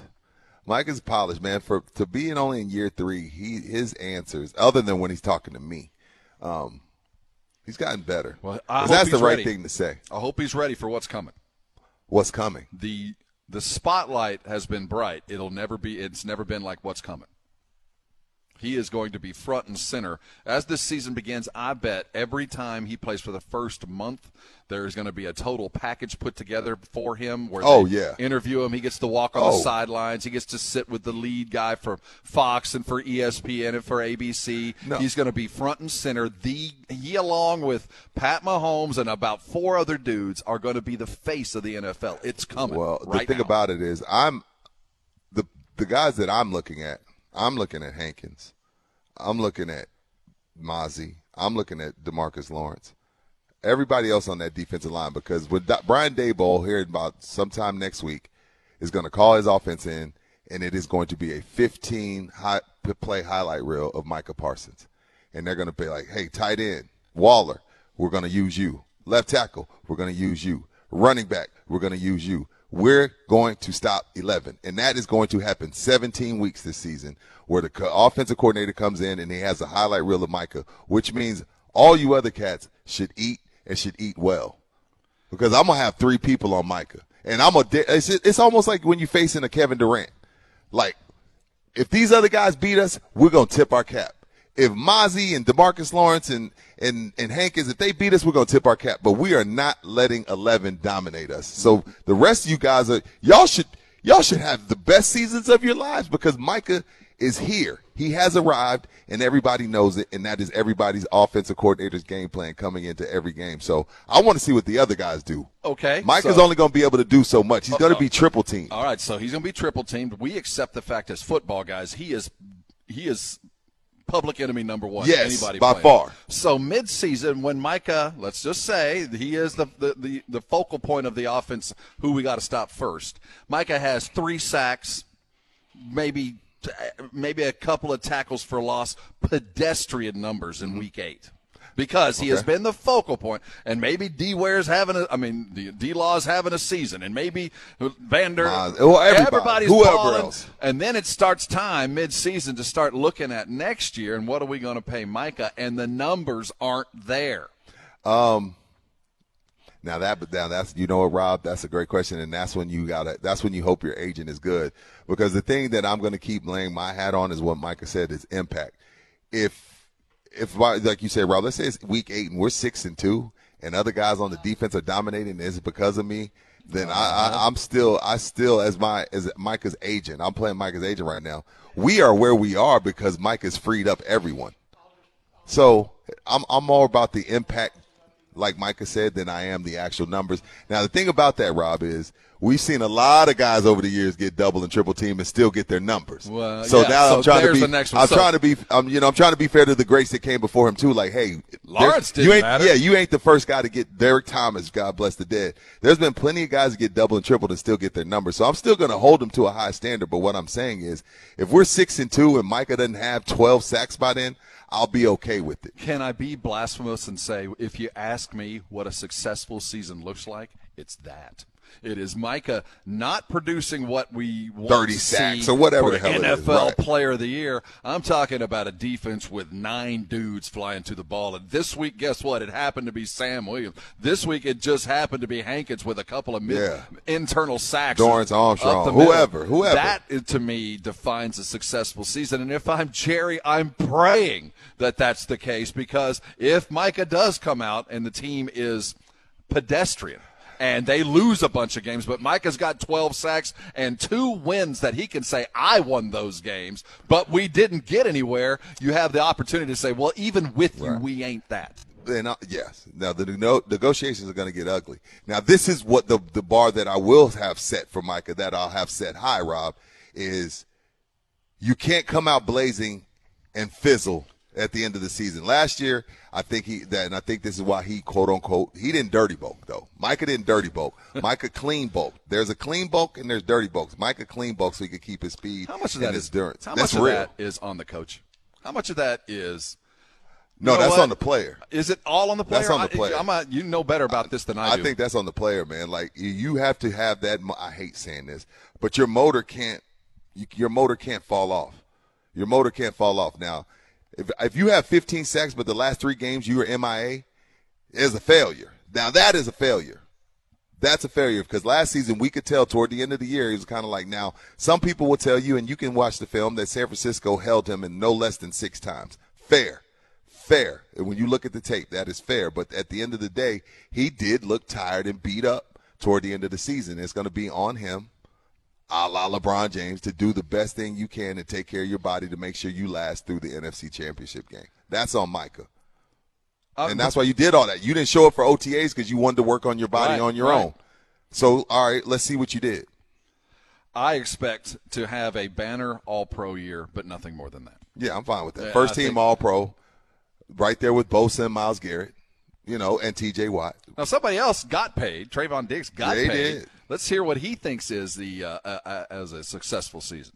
Uh, I feel like I'm gonna have way more opportunities now that we got you know defensive player of the year on the other side. So you know I'm excited about that. Um, hopefully I get more opportunities to you know hopefully break the record. Yeah. Uh, that's eventually gonna be my goal. But you know a successful 2023 will look like winning a Super Bowl. Right answer. You're Trevon Diggs, newly paid and happy. But uh, see, cornerback. it's the right answer. But see, then, then we then we use guys like us. We use it against them. Well, Trevon said.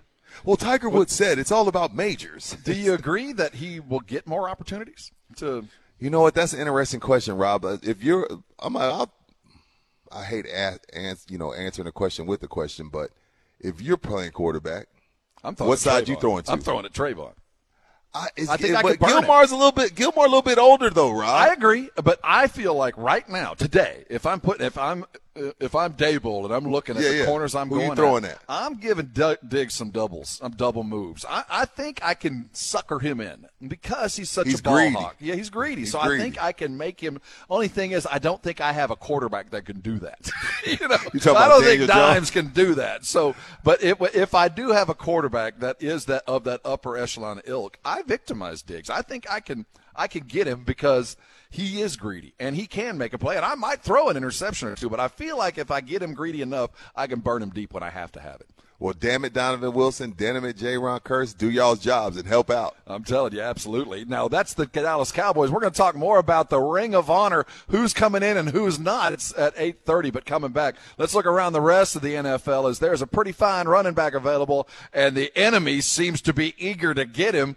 And do we put last rites? On a guy named Lance. We're talking the NFL next. This is R and R, and you're on 94.1 San Antonio Sports Star. It's 0600. What's the O stand for? Oh my God, it's early.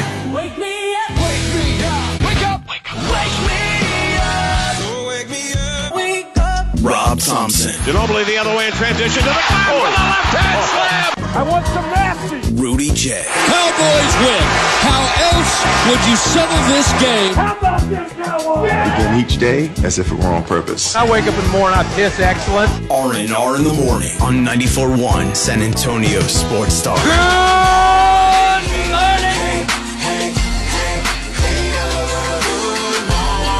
Good morning to you. Good morning, good morning. That's Rudy J. I'm Rob Thompson. We are comfortable at the SA Card House at 281 of Bitters. Come by and see us. We expect the grill to get picking up and cooking soon. The poker is being played right now, and we are here Poker to been re- played since five. We- We, got here five, and there was already a game. There were 15 people around the table. Yeah, and then you got the Oh, and Greg was here at four. oh, were Greg's here for. Sorry, Greg. 2023 Dodge Ram, 2023 Dodge Challenger, 270k in prizes all the way through September 30th, but you got to play to get the pay. And I'm just going to say they got fine coffee. The coffee is It is a fantastic. good, uh, fresh, hot coffee. You got to keep the adrenaline going. And the as I told moving. you, you and Greg, you know, y'all got to get y'all's memberships today. So- you but you don't have to be a member to come hang out.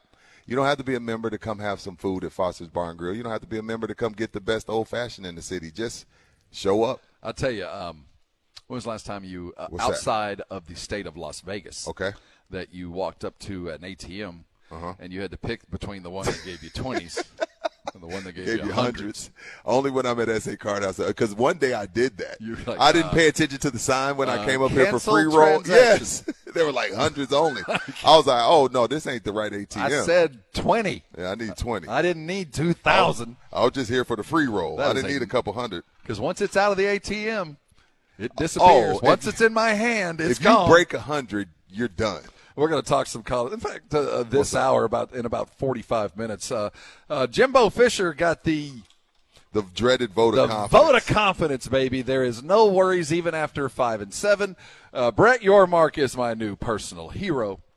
And we'll talk about that in a bit. Uh, the NFL continues to spin. A couple stories kind of uh, front and center with us today. Uh, coming, we'll work west to east. How's that? San Francisco news coming out of there yesterday as uh, Kyle Shanahan announced that the uh, quarterback structure will be this.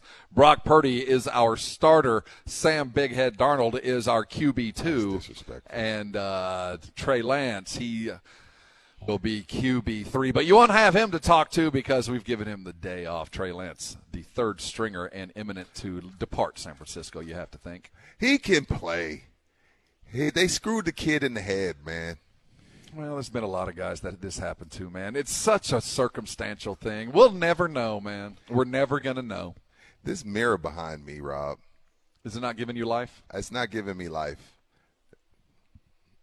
I like mirrors. Well, if we had a backdrop, it would. I uh, like you know. mirrors. I, I like. I like. You know. I- I, like a good mirror. I know you're holding out hope that he'll have a shot. He does, Rob. He can still play, man. He didn't forget how to play football. It's just you got the entire locker room talking about Purdy. Yes. You got Kyle Shanahan saying he would have to melt. So it's just like so now every throw that you make, you're thinking. Because you're out there, you're trying to compete. You're trying to compete for the job with Brock Purdy, but the entire locker room wants Purdy, and I understand it. Kyle Shanahan wants Purdy. So now you start pressing. And then next thing you know, Sam Darnold's even looking better than you. Because Sam Darnold's there like, hey, man, I'm just here getting direct deposits. I know my time is up. I was a number two overall pick as well. And I know my career is not over, but I'm a career oh. clipboard holder from here on out. So there's no pressure on Sam Darnold. Trey Lance is still trying to live up to that number two overall pick, those three first round picks that were traded for him. And the kid's pressing, and he looks bad in practice. And now San Francisco wants nothing to do with him, but I don't think that means he can't play. The, the ultimate quarterback whisperer. Should be. This is what's the dude that trains the dogs? Oh, Cesar Millan. So Cesar Millan came to my house and looked at my dog and said, "No, nothing I can do with him." Oh, then that's so. That's what you're the saying with Kyle Shanahan. Kyle You know the dude that took the last draft pick of the NFL, You know what? who only had one arm all the way through the NFC Championship game and beyond, and uh, Lance couldn't even get on the field with this guy. You know what? Not many times I back away, and I'm not going to back away. I want but when to be you say, good. but when you say, if Kyle Shanahan can't fix you, no one can. I, I want There's guy- something to that. I just feel like when was it when because we, we talked about Sam Darnold in the same sentence. This guy was the number two pick. He's now on his third team. Uh, he was with the Jets, then he went to Carolina. Yes, third, Third team. So he's done. He's done. He's, He's not a bust, but he's done. He's a career clipboard holder. And he's had and the first two he had opportunities to start. Legit. Like you get to be the starter. your world. You get to be the starter both places. It's your you fail. world. And so when Carolina went and got him, they had an obligation. This guy should be our starter. You know, they we, they tried with Trey Lance two years in a row, Well, and he doesn't have the skill set that Darnold has. Okay, but let me ask you this, Rob. What is Shanahan and John Lynch going to do when they find out that Purdy is Jeremy Lin and flames out horribly? That's is it Sam? Sam is that is that when he turned Sam Darnold into All Pro? Don't forget, it was right about March, mm-hmm. one of the writers for the Chronicle there in San Francisco Chronicle, okay. wrote a column saying that Sam Darnold is on the precipice of greatness. Something like this cat is spinning it better than Purdy or Purdy ever had or Oh, Lance wow. or anybody else in the building. Now, sometimes that's hyperbole in the offseason, so I kind of put it in, I kind of filed it away. Yeah, yeah. He did win the second. It, he did get the QB two, but if you're beating out Trey Lance, who's played all of three minutes of an I NFL know. career, I'm not sure how much that says. I feel like you know what Lance is.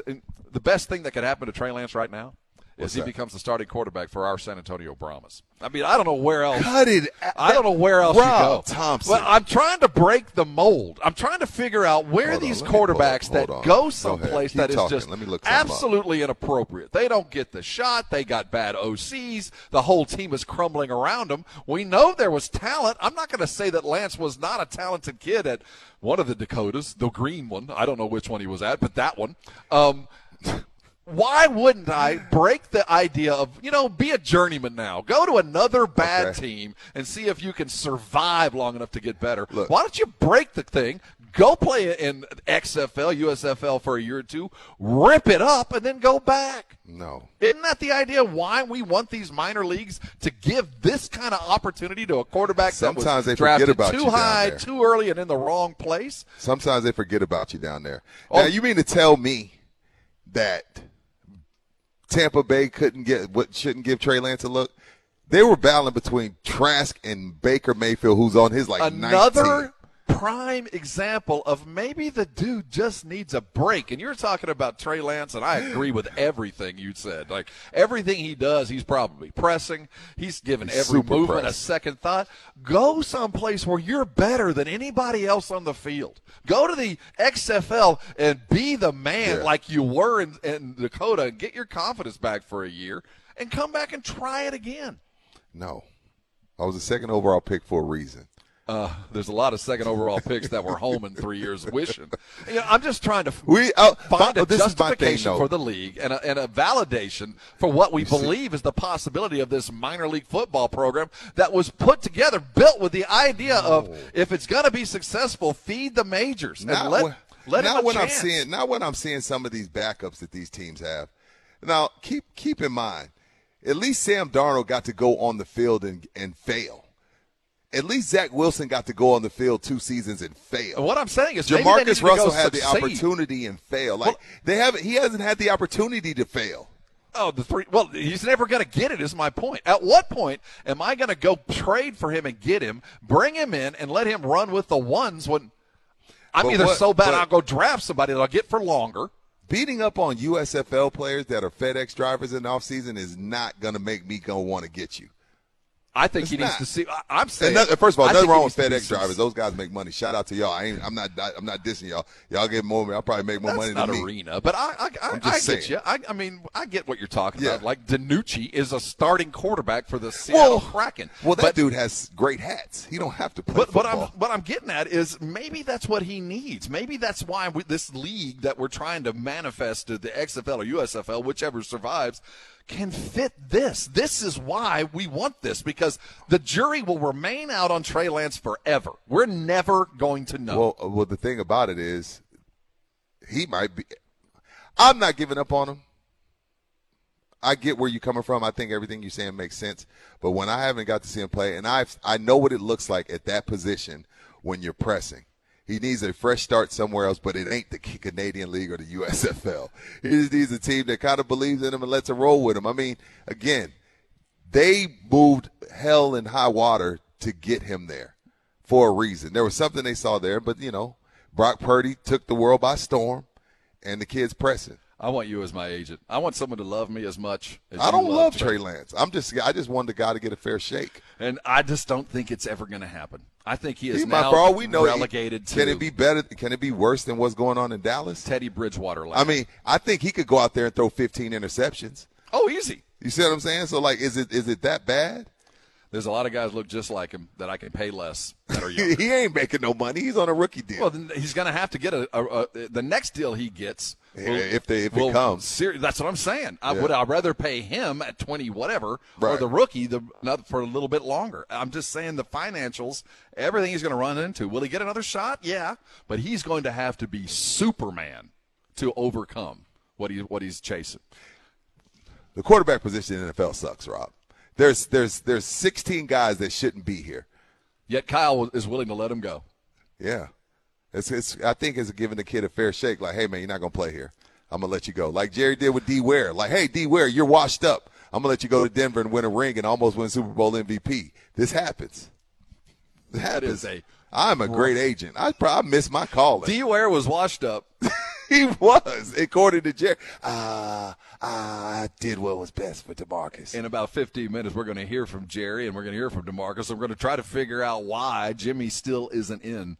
Uh, before we head there, let's talk about the running back that is indeed available. Jerry says he's happy with his running back room, really pretty comfortable there. But Jonathan Stewart is drawing interest more than any other player in the offseason. It feels like more teams are interested in Jonathan Taylor than even began to talk to Lamar Jackson when he was out trying to find his own deal. We're hearing six teams, and at least two of them have offered some kind of value in the Yeah. trade market that uh, the Colts will uh, will at least listen to. Is this a loosening of the running back market, or are we bit. still playing with the uh, ten million dollars and a fourth round pick? I think he's fallen into that category of one of the few guys teams will be willing to pay. I think I don't know why memo- Saquon isn't, but yeah, I, I, think. it. Well, I think we're at the end of the list, and that memo that was that's that disappearing ink memo that no one will ever say went around, but did limit the running back money. I think we're down to the nut cutting time, and now teams that are playoff, you know, concentrated and beyond Right. are looking around, going, you know what, it might be worth it. I'm going to pay the money. I know that we're not supposed to.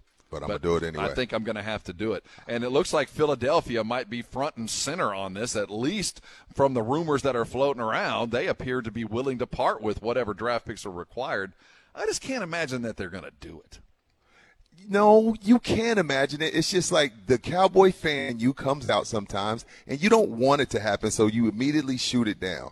That's exactly what you did. When we talked about this in pre-show, you said they can't do it, and then, They don't like, have the picks. Yeah, Rob, you I'm look. just I don't saying. think I don't think anybody outside of Cap Guru guy knows what picks any team has. So I'm not going to hold that against you when I say you don't know what picks they have because I don't either. But they'll make they can make some picks magically appear. That's what all these NFL teams do, and we know the salary cap is a myth. So if the Eagles have been the most aggressive, they're not being the most aggressive because they don't have it, Rob. It's just you don't want them to get Jonathan Taylor because that would automatically put you behind them. You're Cowboys showing, I and that's fine. I disagree. fine. I don't think that they can afford it, and it would be Oh, short-sighted my on the team. What you- or they're telling me this team ain't near what we thought it was. This Oh, is a oh, team here we go. Look at- seven starters and two Now you really sound like and a we're a Cowboy month into practice, and oh my goodness, suddenly that brilliant play call that was waiting to come in for my my RPO quarterback ain't coming in. And suddenly, I'm not seeing A.J. Brown open on the backside all the time. I'm turning around to hold the ball off to Miles Sanders, and Miles ain't there. You and know what? all I You got is a really You fast and a bunch of Georgia kids running around, and maybe, maybe, just maybe, we ain't what we were, and we need a running back. Or they're just trying to screw Irsay because Irsay ain't going to let Jonathan Taylor go, knowing full well that this boat is sinking, and without him, I got Anthony Richardson, and I'm going to get killed They if I don't do this. 10 picks in 2024, and they have a first round pick in 2024. This will be the first time the Eagles entered the draft with only one pick in the top round since 2021. See? So normally They had have more. it. No, they have a first round 2024 pick. They don't have multiple first round picks, but they have a first round pick, and they have 10 total. So they do have the picks. So be very scared. Be very scared, Cowboy fan. What's your percentage of the Eagles? Yeah, what do you what do you think the chances of, of them actually landing? when I hear most aggressive, I'll say, and this is high to me because these things it, it takes so much to go into it. I say thirty percent. Wow, that is high. I, I think at the end of the day, he's going to be a Colt. I think he's going to go out and shop around, and the Colts are going to pay him the best deal he got. I think that they Nah, they look man. at this. Jim Irsay is, a, is, is an emotional cat. Mm-hmm. He's an emotional cat. Keep in mind, he he said some bad things about Peyton Manning on his way out, and we know what Peyton Manning meant to the Colts, and he threw him under the bus. So who the hell is Jonathan Taylor? I think he's going to be a Colt. I, I, I, another reason is why would I make a deal when you if you don't sign him, he's going to be around anyway. I can get him next year for nothing. Can you? Well, he ain't going to take it. He's not going to take a franchise tag. Eventually, you're going to let him go. You've already let him shop. So if you're already letting him go and he can't find a deal, He ain't coming back to me. I, he ain't going back to the Colts. I'll get him however. Why get him now? Unless, of course, it is what we're talking about. six- they are all in. Well, there's six, the when you have fear. when you have six teams vying for him, nobody wants to roll those dice. So I know my hey the the two teams that I thought about were the Panthers and the Bears. The Panthers haven't been on this list, but the Bears are on this list, and the Bears have the money, and the Bears have a young quarterback they need to protect. I hope that's where he goes. But for my for, be- but for my no. show, for my for my content, I want him to be It an should Eagle. be Bears. I want him to be an Eagle. He so needs to be a Chicago Oh, Bear. with He- Justin Fields? Oh yeah, I'd love that. That feels natural. That Yes. feels like the next piece in what would be growing. Now, I- now that sound- would work. Now you're talking to me, Rob. Now you're talking to. I'm Because getting they got I'm getting nothing else. goosebumps on the back of my neck. And they should be talking, and they are listed amongst those six that are actually talking to Yes. So if the Bears have any kind of oomph, I would make that deal. And the Colts, they can get out from underneath it. I just don't think the Colts want to get out from underneath it. I think they're trying to prove to Stewart or to Taylor, look, man, the market ain't what you think it is. so go find out and bring me a signed copy of what the offer is, and we'll Right. pay you that. I, I, I get the sense that's where they're going because they're too stupid to go ahead and negotiate. It's just like, you know, I, I go back to what Marcus Spears said yesterday. Like, the 49ers didn't need McCaffrey, but it was a great pickup. And I think that's where the Eagles are like, yeah, we got some running backs, but they're none of them are Jonathan Taylor. San Francisco last year, we got some running backs, but none of them are McCaffrey. Well, had Let's Deebo. make it happen. Yeah, Deebo. they had Deebo. Let's make it happen. Tua Tagovailoa. Yep. Uh, easy for you to say. It is. Easy I think if you ask, just what is your opinion of Tua Tagovailoa? And well, not I think, think Tua, I think he's a really, really nice guy and and, a good quarterback. uh, you know, the aloha mentality. I mean, just a, a good dude all the way around, and has been, and- and finally last year proved the doubters wrong. Kinda. If given the opportunity, he is not just an NFL quarterback, but a very good NFL quarterback. Can run a system, and he did when he was healthy. And his coach is really good at calling plays. Now, well, I mean, we can, for whatever reason, I think he proved to everybody. There's no more doubters on Tua. If you can stay healthy, you're going to be fine. Yeah. Can we say that? Unless he's out of shape and fat and Well, looks like a stripper in Atlanta. So that's the healthy part, right? Ryan Clark uh, is picking fights with Tua Tagovailoa. Let's start with the questions regarding Tua's uh, weight, and we'll go from there. I'm gonna tell you. I'm gonna tell you what he wasn't doing. He wasn't in the gym. I bet you that. Come on, he, He might- wasn't with me He, shooting he might have spent a lot of time in the tattoo parlor. He was not at the dinner table eating what the nutritionist had advised. Oh my. He looks happy. Okay. He is thick. He thick. Little yeah, thick. he's built like uh, girl work at Onyx in Atlanta right now on the bottom. Come on now. Uh, So, Get to the show. so Ryan Clark, what what podcast is he on? Oh, well, th- this wasn't this. on the this wasn't on the pivot. I think this might have actually been on. So this was NFL this is on Live. ESPN. He yeah. compared Tua to a stripper at Onyx in Atlanta. They thick. Have you been to Onyx in Houston? Uh no. So my bachelor party memories just popped up, and Onyx in Houston has a lot of tours.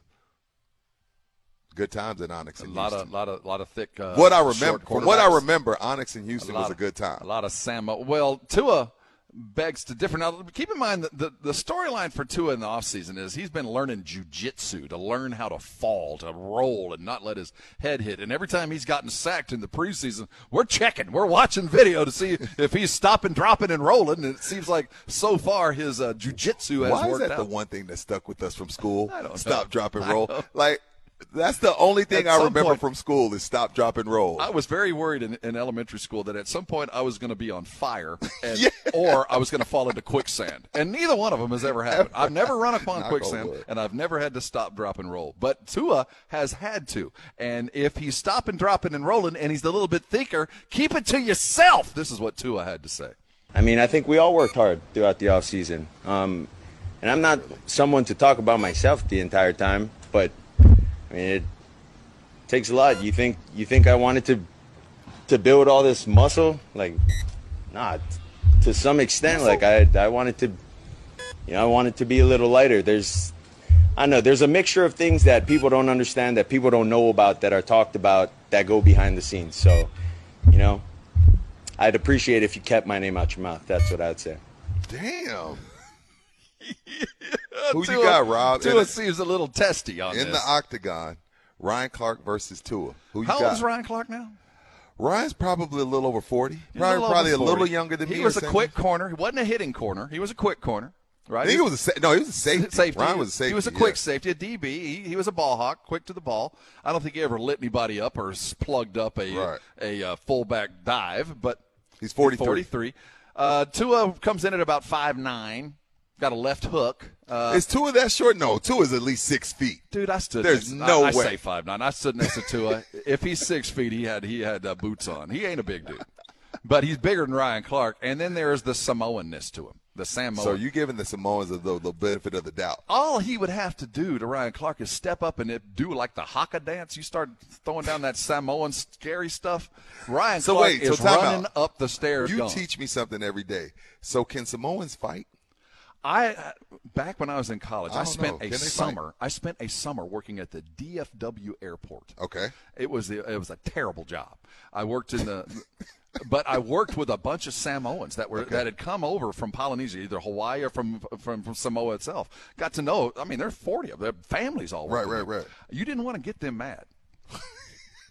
They, they they would they would joke around, but if they ever said the word like if you got a beef, you got a beef with me. When you heard that, time to go. Samoans, and then they start getting that haka dance face. Yeah. You want to? I'm uh. I look. uh, This is the thing, Rob. I always. It's always weird when these guys go after analysts. I mean, we've seen how many guys have gone after Barkley. You know. Uh. I guess it's just different when it comes from a player. Like you know, when I tell Micah Parsons, I hope you only have two and a half sacks, he laughs at me. Right. You know what I mean? What do you know?" But now, if Marcus Spears said it, it hits home different. That was well. It was such a professional athlete dig. That Yeah, oh, when you, know, call him when you call him a stripper from Atlanta, that is. I think you crossed. The, I think Ryan. I think if Ryan could take that back, he would. I wouldn't be shocked if Ryan Clark comes out today and says, "I probably shouldn't have compared him to a stripper in Atlanta." I think he'll take it back. Like for real. I think Like. I think he went a little too far. Like you can say he's out of shape and he's that wasn't professional and because we we say that all the time about athletes. Like we said about Anthony Davis, we said about Luka, Shaq. We could go on uh, Albert Haynesworth after he got the hundred million.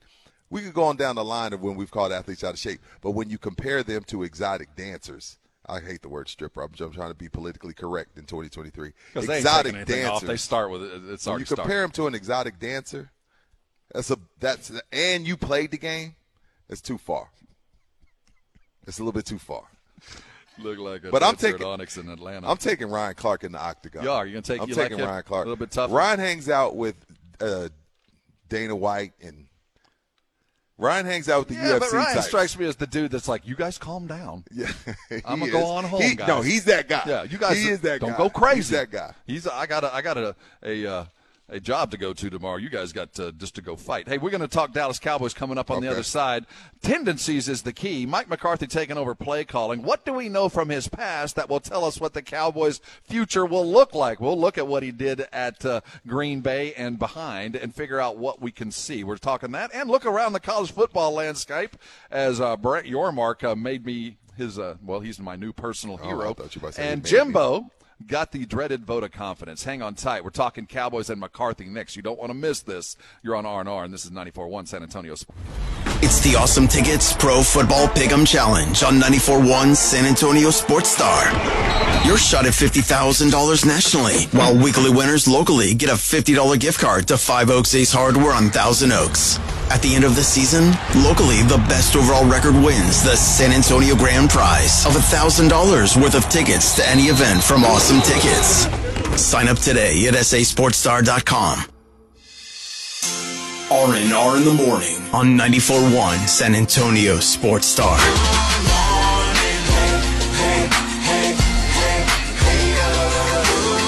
Good morning to you. Top of the morning to all. This is R&R in the morning, a small Friday edition. Yes, we're live at the SA Card House. There is activity as we speak. Back, they've been playing since we got here about 4 a.m. Still games going on. The kitchen is warming up. The day's sun is up. It's going to be a fine sporting day. We got a lot to talk about. Yeah, we do. And cars to give away. Oh yeah, September 30th. Though. When's your when's your birthday? The 5th? the fifth. Okay. I have Got a fantasy. planned? I, well, I have a fantasy football draft scheduled for the September the fifth at like What? at like ten forty five. At night because of damn TV guys? Because all those face guys can't get off Man, work. just put it on auto draft That's what I did when I won before. Yeah. But man, I don't think they're ever going to allow me to do that again. Oh. Um, I did see our draft order. I was afraid to open it up. We're going to talk to some Dallas Cowboys real quick because that's what we do. We're the home of the Dallas Cowboys. You can check our the next game for which we gave away tickets yesterday on the Blitz. Uh, it- it goes off at seven, but we start early. We start Early. at six with your pregame, your, and all brought to you by AA Best Bail Bonds, Mother's Window Tent, Woods Comfort System, E-Wall, Kubota, and the law offices of Jesse Hernandez. Uh, Mike McCarthy taking over the play calling. And, you know, it, it's time we started talking about this. yeah. Yeah, Are you kidding me? My lord, I cannot wait for the season oh to start. goodness, This is so ridiculous. many iterations, but there there are still questions because even after two preseason games, and I don't know how many possessions they've had, probably 25 over the last two games. Do you have any sense of where this offense is going? To the top, where they've been. Kind of run the ball, kind of won't. think they'll be fine, man. Again, uh, if he cuts down on his turnovers, number four, they're going to be fine. They're going to be right in the thick of things. They're still a top three team in the NFC now. There's some NFC. There's some haters out there that say, Rudy, that's not saying much. Fair, but they're still one of the best teams in the NFC. The offense, we're told, is new, uh, new in that the changes have come from knowledge point of view, where now what receivers and quarterbacks and anybody in the route tree right has to now understand what everybody else is doing. Also has to watch film and grade the quarterbacks and understand the quarterback's step count. So Oh, there's been this this this thing that we thought was always going on, this inculcation, but the the sense has been that this is going to be a West Coast offense that will be that will use the passing game, the edges, what we know the West Coast to be, guys in space, short crisp passes with downhill threat. Fair. And that's have we gotten that so far in the two preseason games? I felt like we were getting it a little bit in practice, but I haven't seen it. No, we haven't got that. Why? Well, because you're dealing with journeyman uh, offensive linemen, and there's you can't really go into the playbook like you want to. And I don't think they care to. I think all everything that they've based this whole season around has been the installs during training camp and the few padded practices that they've had. That's when they're getting their work in. Now, again, I'm not. I'm not saying that it's going to be um, all hunky dory to start, Rob. But if, if if Mike McCarthy's telling us the truth and he wanted to keep that with that foundation, then I don't think it's going to be I don't think it's going to be much difference. I don't think it's much for them to learn. And Mike McCarthy said as much. He said, "Look, this core group's been together for three years. They'll be fine." Uh, yeah, they've been together for three years. Now we have an entire different group calling plays, drawing plays, designing plays. We got an offensive line that has traveled, uh, guys playing multiple positions, injuries on both edges. We had a holdout at guard. Uh, yeah, they've all been around, but I think that we're legitimate in asking questions. This is the first week that they've. He said that we had all five starters on the offensive line. So when you ask me why haven't we seen what we're what we want to see in the regular season, that's the biggest reason, Rob. True. This is Uh, the first time this week that all five have been together. This was your, this was our third, your third. My training third camp? training camp. and every one of them been with McCarthy. All through McCarthy. Uh, What, just in general, did you see any difference between him this year over the last yes. couple? What'd you see? More laser focus, a lot.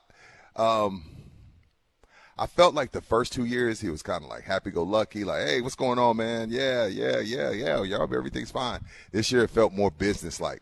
It felt like more like of a business trip, um, attention to detail.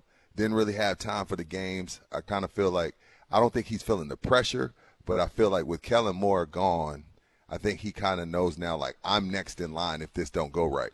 So it's a much more, uh, much more of a business-minded attitude this training camp from what I saw. Not a lot of smiles. Those first couple years, he come to the tent. Hey, what's going on, guys? Smiling, Gentlemen. laughing, joking.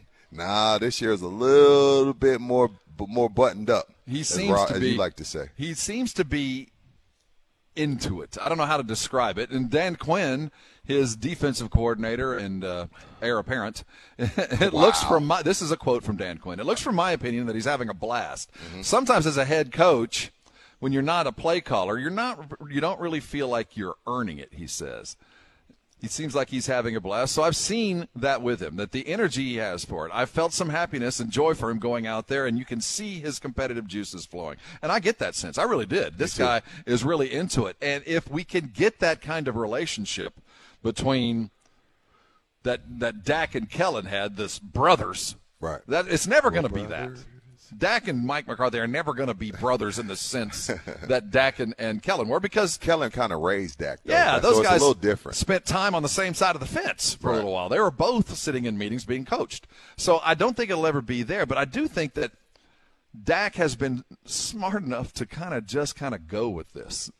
I don't know how else to say it. He's I been mean, a pro. Yeah, he's been, a, pro. pro. He's been a pro about And it, so- which is what he's supposed to do. And I get paid a lot of money to be a pro. And McCarthy's not going to put him in situations that are going to lead to his failure. It, it, it just isn't going to happen Look, that I, way. I, I saw Michael Jordan win scoring titles, Rookie of the Year, be the most famous player in the world, and Phil Jackson come in and tell him, "You can't play that way anymore. If we're going to win, you have to change your style to this." 'Cause And you, know- you see what I'm saying? And and this was again, this was about seven years into Michael's career, right?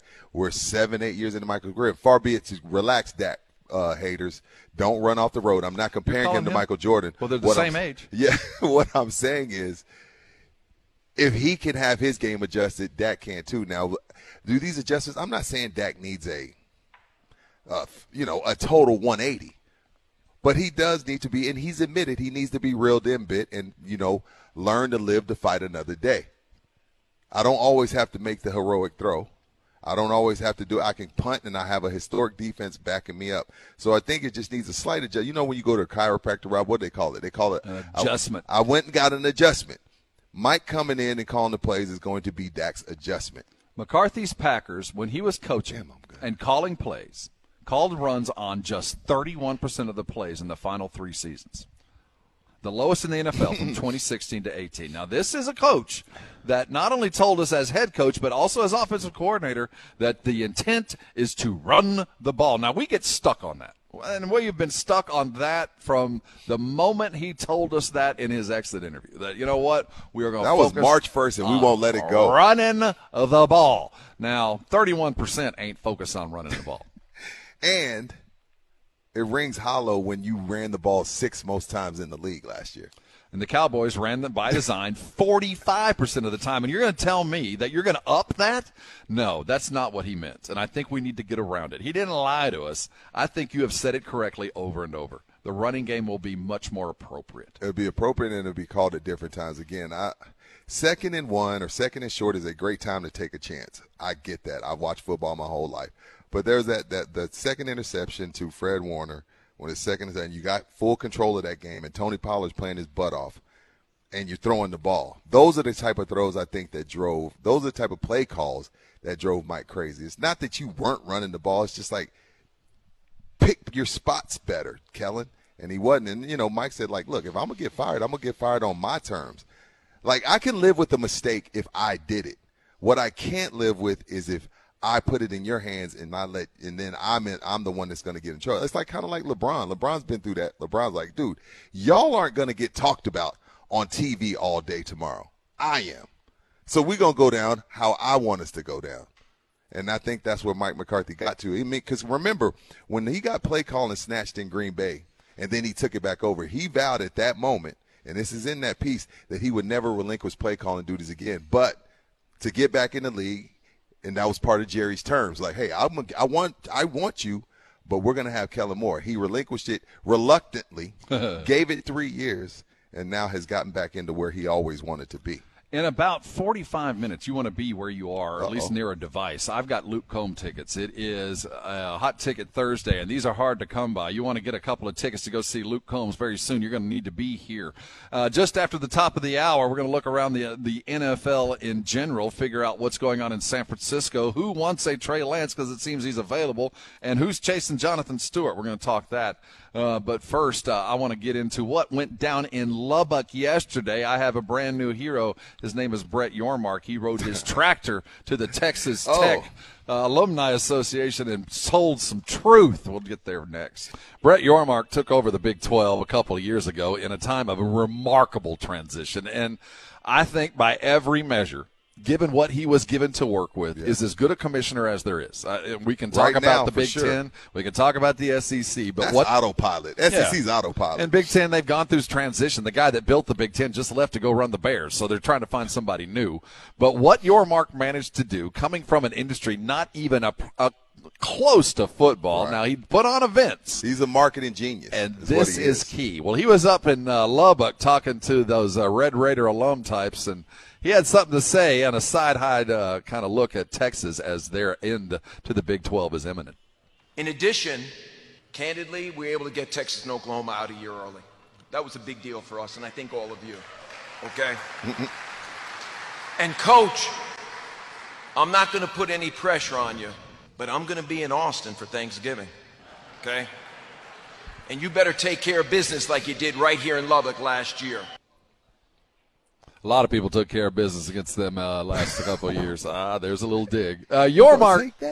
Um, the, the the idea that you're kicking them on the way out, and he acted like, and I believe him. They were happy for them to go. Texas and OU, they did get them out early, and it opened the door to things that would not have been available to them by saying goodbye and good riddance. Yeah, you wouldn't have been able to go and get Arizona and Arizona State and uh, you know Houston and Cincinnati and BYU. So, Brett, look, Brett Yormark, and that, again, I got to give whoever hired him, I got to give them their credit. Like, let's go and get somebody that's going to understand what we're looking for at this time. Like, what? How can we stay relevant? How can we stay in the public eye? And Brett, he's again. I'm not going to say he's batting a thousand. Nobody bats a thousand, but hell, he's batting 400.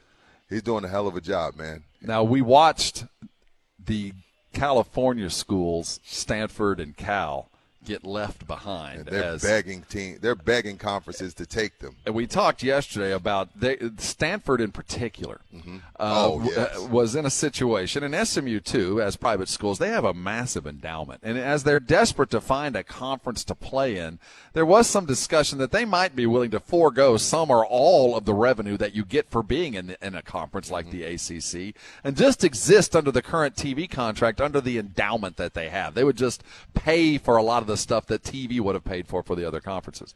Well, that uh, I'm not sure how much that was going to weigh into it, and I'm not sure how many board of regents would vote for that.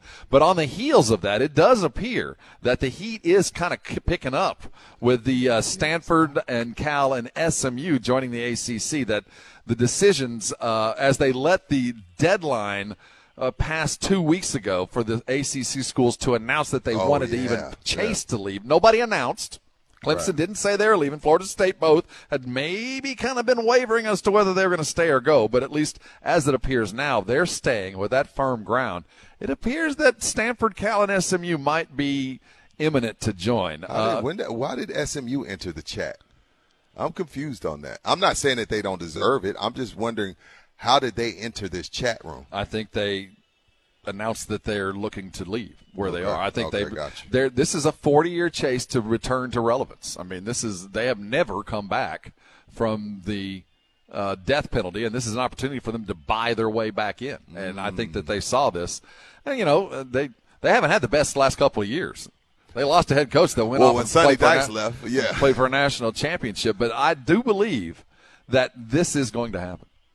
I, I, I, can't imagine a Which world- part? Which part? All three are going to be part of the ACC. I think all three of them. If they have already announced that, look, we might be willing to take less. The ACC also stands to earn over 70 million in additional revenue from ESPN by adding these three schools, and the money that kicks in automatically due to the pro rata increases agreed to by the network's contract. So ESPN makes more money, the conference makes more money, and it appears that Stanford and Cal and SMU are at least kind of willing to foot the bill on their own. This is going to happen. What are you talking about? Because they are absolutely desperate to get there.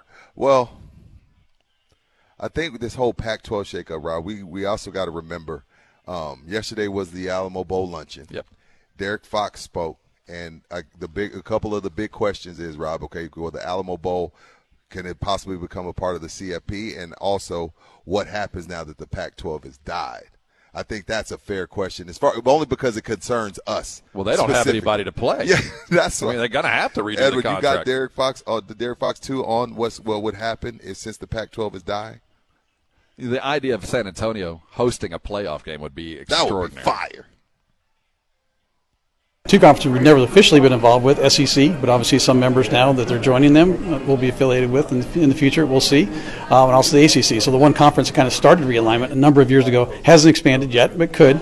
Um, so we'll take a look and see. Uh, but I think when you look at it, at, at the matchups we've had, you look at you know the, again the destination city, the best title sponsor in the business, and not a bad recruiting footprint as well. It's a great situation to be in. I, I agree with Derrick. I think that the, if if It's a great situation to be in. Is that spin as the as the face? well because or we're suddenly available without affiliation.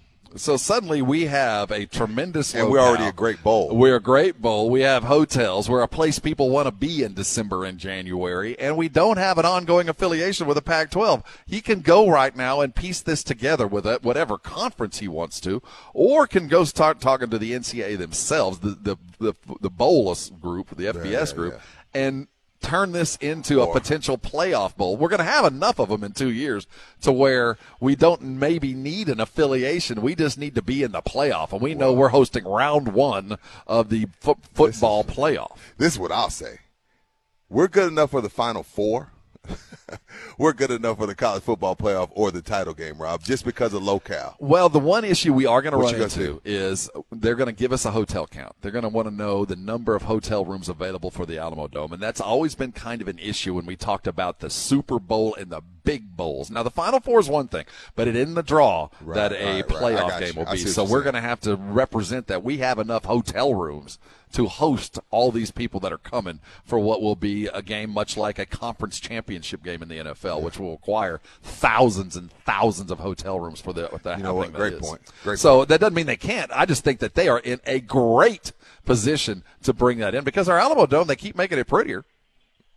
I mean, they keep adding on to it. I mean, every year we're putting more Getting more B- screens in it. Giving a BBL. Well, I'm just Alamo telling you the truth. I mean, what, the last time I was in there, there were new TV screens. Uh, uh, there, you know, I mean, it's still a 30 year old building. Let's Yeah, not no, it is. But Yeah, I I, think that they've continued to show the investment, and with that investment, I do think the NCAA will- should consider them at the very least as an early bowl, as an early playoff bowl team. Evan, what did Derrick Fox say about us being a title town, a title destination? Excuse me. Sorry. The beauty of it is, you know, we got a lot of excitement going on from that perspective. This year, we got a great history and tradition of what's gone on with the Valero Alamo Bowl, and the people who support us every year have been fantastic. That allows us to currently be right at the top um, bowl outside the CFP. As we go forward, we want to be at least there, maybe higher if we can. So we're going to keep the lines of communication open with everybody. Really, in 26 and beyond, as we'll have a chance to potentially be a New Year's Six Bowl, if you will, or potential future national championship host sites. Uh, I'll take a New Year's Six. Yes. I, I, I don't even need the playoff. Now that I think about it, Rob, I mean that would be in a perfect world, yes. But a New Year's Six, let me get that. Let me get that. I'll take that over the Alamo Bowl. And first of all, ask ESPN about the Alamo Well, doesn't the New Year's Six isn't it playoff games? Well, we've expanded to 12 in 2024, so I'm not The sure. New Year's That's Six not- will be playoff games. They're, you think the Uh, teams playing on New Year's Day are not going to be in the playoff? Well, why would we care? I don't want those teams. I want to be in the Well, playoff. first of all, how are you going to say you don't care when we were already getting the third seed from the 12? No, what I'm 12? saying is, it, it- I mean, it- it's still better than New what Year's we Day.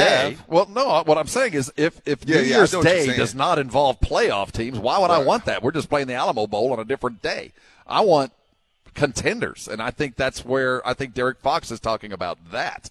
We want to be in the playoff, and that might not have anything to do with conference affiliations. It's just we are now round one or round two of the playoffs, and if you get voted there, you're coming to San Antonio mm, where we don't make a deal with the whatever the ACC or the Big Ten or the SEC are. We just get round two of the playoffs or in a rotating way. I would be feel you. much happier with that. I want to know that they're coming through or will eventually end right here in the city where we have offered t- championship don't- trophies before. When you talk about, you know, Jerry World holding a hundred See, the versus us holding sixty five. That's therein lies the rub. That's So- forty thousand tickets less than they would sell at Jerry World. But an early round, I think, is appropriate. yeah, I'll take that. I'll take uh what the twelve. Well, because the first what two are going to have buys, so I'll take a twelve seed and a three seed. Well, all, you know, the Rose Bowl, Whatever Cotton Bowl, all yeah. those New Year's Day bowls, they're hosting playoffs. They're hosting. We can call it whatever we want. Right. And they might walk away with a trophy, but the fact of the matter is it's just a playoff game. And that's where we want to be. And That's so- still better. That's still an upgrade. Derrick, go do your job, man. This is the you.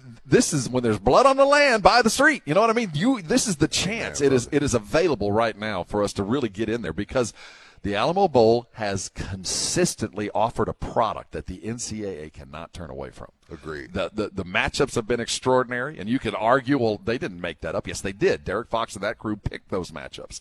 They they they fit on television well, and the city shows well. It's a good view for those that are watching large. So I think this is huge news. And I, man, I hate I missed that yesterday.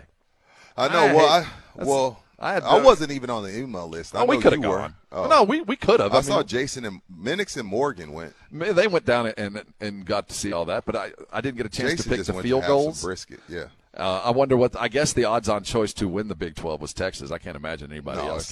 they better win it. And our good friend Dusty uh, was in town giving a speech and get, talking to him. Dusty Dvoracek. The, Oh, shout out to Dusty. the old OU type. Uh, well, I think you. Let, I interviewed him with you in Uh, New Army York. Navy, yeah, New York. yeah, Yeah, Army Navy you're type. Um, hey, coming back, we got a lot of NFL talk. We're going to hear from a variety of players. It was announced yesterday that D Ware is headed into the uh, Ring of Honor. Somebody with a double J is not. We're going to look very closely at that. We're going to look at what Mike McCarthy's trends have been and what we can expect from this brand new offense.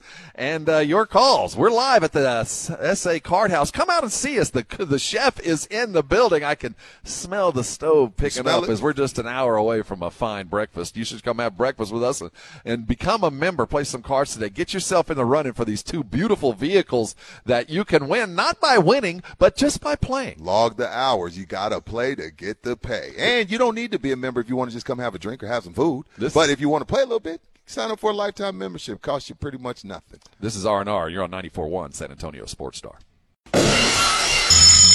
It's 0600. What's the O stand for? Oh my God, it's early.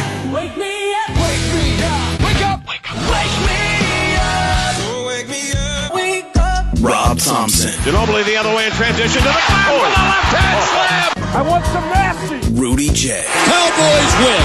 How else would you settle this game? How about this, Cowboys? Begin each day as if it were on purpose. I wake up in the morning, I piss excellent. R&R in the morning on 94.1 San Antonio Sports Talk. Good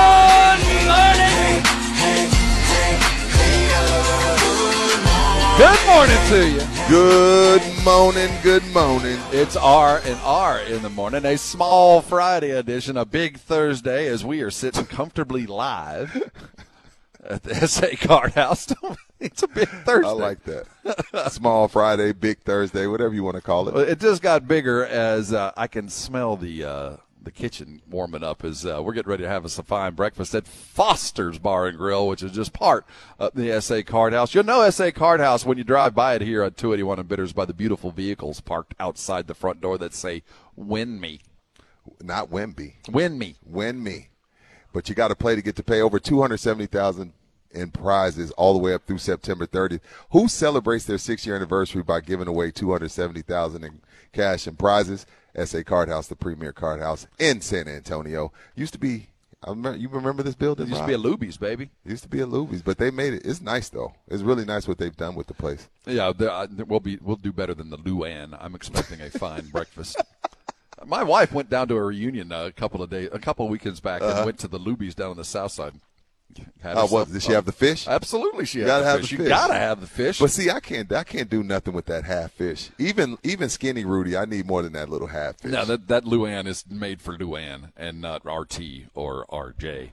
The uh, the Ring of Honor has a unique place in the sporting world, especially for Cowboy fan. There are some that would say the Ring of Honor is a higher honor. Yeah, I, th- I think it is. Than it's harder. Hall of Fame. I don't know if it's a higher honor, Rob, but it's harder to get. It in. is certainly harder to get in than this. Now, I was now we it was announced yesterday that uh, uh, Jerry's going to let uh, DeMarcus Ware, the latest uh, to enter the Ring of Honor. Uh, what if? And it does seem, in the grand scheme of things, uh, it it's not fast. It's not slow, but I mean, it's about time. He's been out and he got into the Hall of Fame. He's done his five years and he's in. Well, can I argue that the reason that Ware is going in so quickly is because Jerry wants to make sure that he gets Witten in as just as fast? I think I think the reason why you're getting DeMarcus in so fast is because one, he's he's earned it, but two, you need somebody in there with a ring. it's been a while. there is certainly some value to that, even if it's not his uh, or not a cowboy ring. Him going in is a slap It is. It's a slap in the face to Jimmy Johnson. One more time, one more knife in the ribs, one more punch in the nuts. This is a kick directly to Jimmy again. Now we talked to him in Oxnard. Yes, we, we have did. it. We have it. So- Um, you was it you asked him? We asked You the question because when he sat down the day before, the question had been asked again about the Hall of Fame and when is Jimmy going to go in. So this is what Jerry had to say to us just a little over a month ago. Well, it's really uh, nothing new. No, it's not. Uh, at all. And uh, candidly, uh, I'm going to go back to when the man who started the Ring of Honor coached me up on how to handle the Ring of Honor. He said, don't have any committees. Don't have any uh, uh, organized input. Uh, you'll get it. You'll get it from all the people that are on the that are in the Ring of Honor, from all the players that played. Uh, you'll get it from about all the coaches. You'll get that. But don't have an organized or a timing way to decide when someone's going in the Ring of Honor. He said, first of all, if you'll do it that way, there will be more mentions and more recognition of what they have been about for the Cowboys before they go in than after they go in. Mm. Now, that's not about any one, that's just a fact. There's more discussion. There's more discussion about a Hall of Famer uh, in the NFL before they go in and the debate and the discussion of what they did than after they go in. So if you really want to do the best thing for the Ring of Honor and get it the most recognition and make it the most honorable in sports, keep a very narrow group. Don't do it very often. And do it in a way that causes it to get a lot of uh, discussion. Okay. Well, Uh, before we say anything, I think he gave us a better answer than he gave yesterday. but I do want, uh, before we say anything, let's reflect on what he just said. He said, don't have a committee. Do it yourself. You're going to get enough advice. You- You're going to get it from everybody, players, coaches, everybody going to tell you who needs to be in there. But more importantly than that, don't do it very often. Okay, now let, and also when, when you don't do it very often, it allows you to put the spotlight on this player, and at the same time, it elevates your brand. That's what he just said. That's what he said to us a month ago. This is what he had to say yesterday about DeMarcus going in. with uh, the Hall of Fame and the recognition that uh, goes with that, or the attention that goes with that, this is DeMarcus's year. This is his year. And the Cowboys want to, in any way we can, be a part of this year.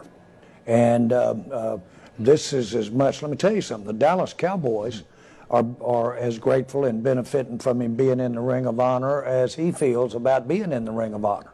This is great for the Dallas Cowboys and our fans. And um, I say that unabashedly. If we can add anybody else to it that has the makeup that we're talking about right here, then that would really be special for the Ring of Honor. I emphasize player, I emphasize ambassador, I emphasize future, and more importantly, I emphasize the person. Look, man, uh, going back to what he said to us, Rob, when he goes on and on about like, hey, well, don't let anybody tell you don't have a committee. That I think kind of proves me right, and I'm not right often, but it kind of proves me right that the more we tell everybody, the more we tell Jerry to put him in, the less likely Jimmy's getting in. He doesn't want. That's why he don't have a Uh, committee. I, I take it a different way, man. How do you take it? After I listened to that, he talks about what the Ring of Honor to him is. It's an opportunity to highlight his brand. It's opportunity. No, it for, is, to for sure. I agree with that. I agree with that. His player. Don't do it very often, so that when you do do it, everybody pays attention not only to the player who has justly earned it, but to the Ring of Honor and the aura that is the hardest thing to get in sports. So when you use it, make sure you use it appropriately. He is keeping Jimmy Johnson in his back pocket whenever they hit the bottom or whatever he has reached a point where I have got to Yeah. get myself in the news in a positive light, I will always have this card in my back pocket that is Jimmy Johnson. That I can pull myself out of the fire. I can be told that you shouldn't have paid Dak. You overpaid this. This guy got in trouble. Whatever it might be, I can salvage it one last time with the card that gets him in. I think he, that made me think more likely that he will get in for sure uh, sooner than well, not sooner than later, I but he working. is going to get in because he uses this. This is all about product placement But- and enhancement, and that's what he uses it for. If that was the case, then Rob, he could have put him in during the the Chan Gailey He days. sh- I think he probably You should know have. In saying? hindsight, he's like, you know what? When it was that bad, I probably should have done probably it should then. have did it then. But I think uh, eventually it'll get in. But the question I asked you in, in hour one, Rob, was where are the triplets? That where are the tri- such a question, Where right? are the triplets? Why are again? And I know they've talked to Jerry behind closed doors. I just feel like, and I'm sure I can find some quotes from all three of the triplets where they were vowing for Jimmy to get in. But I needed to be as loud as Emmitt is on Mike McCarthy and Kellen Moore's play calling. When Kellen Moore's calling a bad play, Emmitt Smith goes live in a cigar smoke filled room, drinking his Eta Duda tequila, mm-hmm. and he's screaming at the camera. Why isn't there? Why isn't there anybody screaming at the camera? You know, Michael Irvin when he gets on first take and he's sweating and he's screaming at the top of his lungs with Stephen A. Where's the video of Michael Irvin sweating and screaming at the top of his lungs for Jimmy Johnson to get in? I saw Troy Aikman cry on national television when Jimmy got the knock on the door. Where's the video of Troy Aikman yelling at the top of his lungs to get Jimmy in? Like y'all went to battle together. Y'all became infamous, bigger than larger than life together. Bless you. Where are the where are the triplets? Why does Rob and Rudy and Jason and Joe and Pledger care more about Jimmy Johnson getting in than they do? That's an issue to me. I'm looking at an article that R.J. Ochoa of Blogging the Boys wrote back in 2020. 2020, COVID. And it was about, you know, Jimmy Johnson becoming a Hall of Famer and how important it was for him to go in and why Jerry hadn't let him in. Okay. And it's basically reflecting on you, uh, on what you're saying, that nobody going to tell me when to put that's, him in. that's what it is. It's like, I think that's what it is. I like y'all stop telling me and I'll do it. Even two years ago, I think he was like, you know what? He's going to go in. Leave me alone. Right. Like my wife, if you if she continues to tell me to clean the garage, I'm not going to do it. Once she leaves me alone about it, I'll do it. It's principle. Because once it's done, it's done. You know what I mean? Once it's done, you There's can't go back. to hold on we to. can't go back and celebrate next year, the day you went into the Oh. Hall of Fame. Once it's done, that card is played, and I think Jerry is saving it for right after the next Super Bowl, so he can go in and let Jimmy in, saying, "I won one without you and without Barry and all those guys you went and got. I finally did it. I'm gonna." I'm going to let you stand beside me because now, in my eyes, we're finally equal in that competition that only you and I understand, Right. that only he and Jimmy have. Is uh should Darren Woodson be in there? Safeties don't belong anywhere in any kind of Wait, any kind of Hall of Fame or no, honor. Safeties, don't. I'm Ed, kidding. Ed Reed and uh, the problem is the the mentality for the safety is just now changing. But up until three, four, but five he's years in ago, there. He's in the Ring of Honor. I'm shocked at that. Darren Woodson. the idea of yeah, he got in fast. a lot of people think he should be a Hall of Famer as well. Uh, I that's what I'm talking about with that. We didn't pay attention to safeties up until about four years ago. We, we really didn't. That was the last position we Only for of. me because Ed Reed's my favorite player of all time. So that's when it was for me. And then Troy Polamalu. But if you're a Cowboy fan of my age, you grew You up. give a damn. No, you up Cliff Harris. Oh, gosh. I mean, we knew the value of a safety, so I think we've always looked at it in a very different light because our teams, when they were great, Cliff Harris in the early years and Woodson in the later years, we always had that guy that nobody else had, and that that was the. I Right. firmly believe that great teams have safeties. Good teams have decent safeties. Great ones have guys that they can rely on. So that, that's a valid point. That makes sense. Yeah. Absolutely valid point. We got some college football to talk about in just a bit. We're going to head that direction as well. The- We do not have. Where do we sit? Where do we sit? We, we sit with a Ring of Honor entrant in DeMarcus Ware, who obviously, by every measure, de- He's in. deserves it. He's, you know, this five year limit for the Hall of Fame. We know he's coming, and we know Jason Witten will be in the Hall of Fame in three in the Ring of Honor in three years. He will be here. Yeah. It- it is a foregone conclusion. As far as the ring itself, anybody on the team right now? Zack. Zack will, be in. Tyron. Tyron. Um, depends on. I mean, I, I'm not gonna. I don't want Micah to. not yet? Micah not yet. I can't give Micah yet. Uh, right now, that's it. Zack and Zack and Tyron. What about Travis Frederick? You think that he's imminent? I. Yes. But later. Would you put Zeke in? Man, I was going to say, uh, I think of all the, the candidates, he's probably the most likely, though probably the least worthy. Is does nine ever get in? I don't think so. You wouldn't put Tony Romo in the Ring of Honor, Rob? I, I think when Tony goes in, he's going to be an old man. I think I think he'll go in as a very What, old. man. uh, um, you know who might put him in? Jerry's grandson, because they grew up around. That's him. what I'm saying. I don't think he'll ever get there, but he won't get there while he's working for CBS. I, I don't think that he'll get in I, because he never delivered. He liked him. There he was, he was his son. I paid you. You know but why? You never know why he delivered. probably won't. Danny White ain't in either. They're very much the same. That's such a true statement. And well, it's hard. Danny, Danny's resume might be a little better as far as accompli- as far as um how far they got, yeah. but Romo's numbers were astronomical. Romo's numbers are better than Troy's. Hence, You think that gets in if he wins a title? If well, yeah, I think there's a lot of guys that get in if they put a ring on. I think there's more than the guys, guys you just named. If they do put a ring on it, yeah, I think that we, we could go all the way down to D Law. I mean, if you put a ring on it. Yeah. Now you brought up something that I think is worthy of discussion again. For for Jimmy to get in, do you expect Michael Irvin and Troy Aikman and Emmitt Smith ever to pre- present a unified put him in? I would boycott the Cowboys until they put him in. Who who, who would- who would boycott him? I, if I were the triplets, I'd be like, we don't want nothing to do with y'all till y'all put Jimmy in. Well, like we're we are disassociating ourselves with the Dallas Cowboys until the Jones family puts Jimmy Johnson in the in the Ring of Honor. I think Troy could afford to do that. Well, Michael could too, but I'll tell you what, Michael's kind of looking for a gig right now. Well, it ain't Last time from, we saw him, he was. It ain't uh, come from Jerry. well, it- Mike still does the hype videos pregame. I don't think that's going anywhere. Oh, he- that's right. He is still very much part and parcel inside the Cowboys star, and I think that's why he, in particular, has been very quiet. Now, not that he hadn't said it in the past. He's Right. been asking. He's all for Michael. I mean, Jimmy going in, but he has not been the preaching Michael. He has not been the one standing with a microphone saying, "Put him in," or "I ain't showing the disservice." You know, all that you are doing to the team and its history. Mm-hmm. He has never been that. hmm Well, he hasn't, but now, and I, again, I'm having some fun with it when I say the triplets should disassociate themselves, but I do need them to be a tad bit louder about their guy. Like, you know, come on now. Hey, anybody want to go see Luke Combs?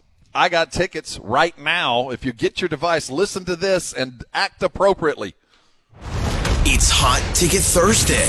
Be the ninth caller at 210 656 ESPN. And you could be on your way. The hottest tickets to the hottest events. Ninth caller wins.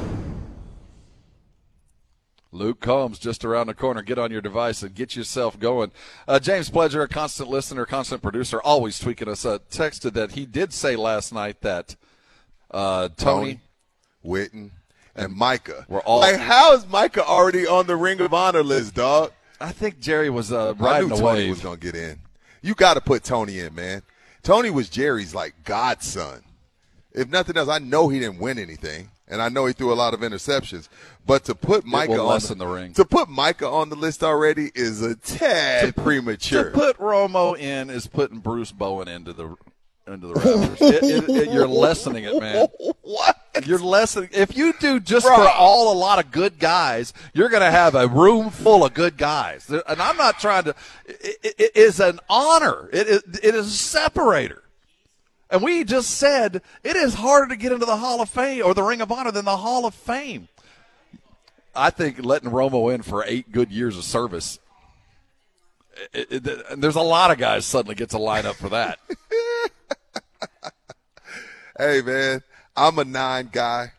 I love me some Tony Romo. I understand he didn't get it done, but a lot of guys don't. That don't mean that they're not great football players. Right. He was still a great football player. Just didn't get it done. There are just some rooms you don't get a key to.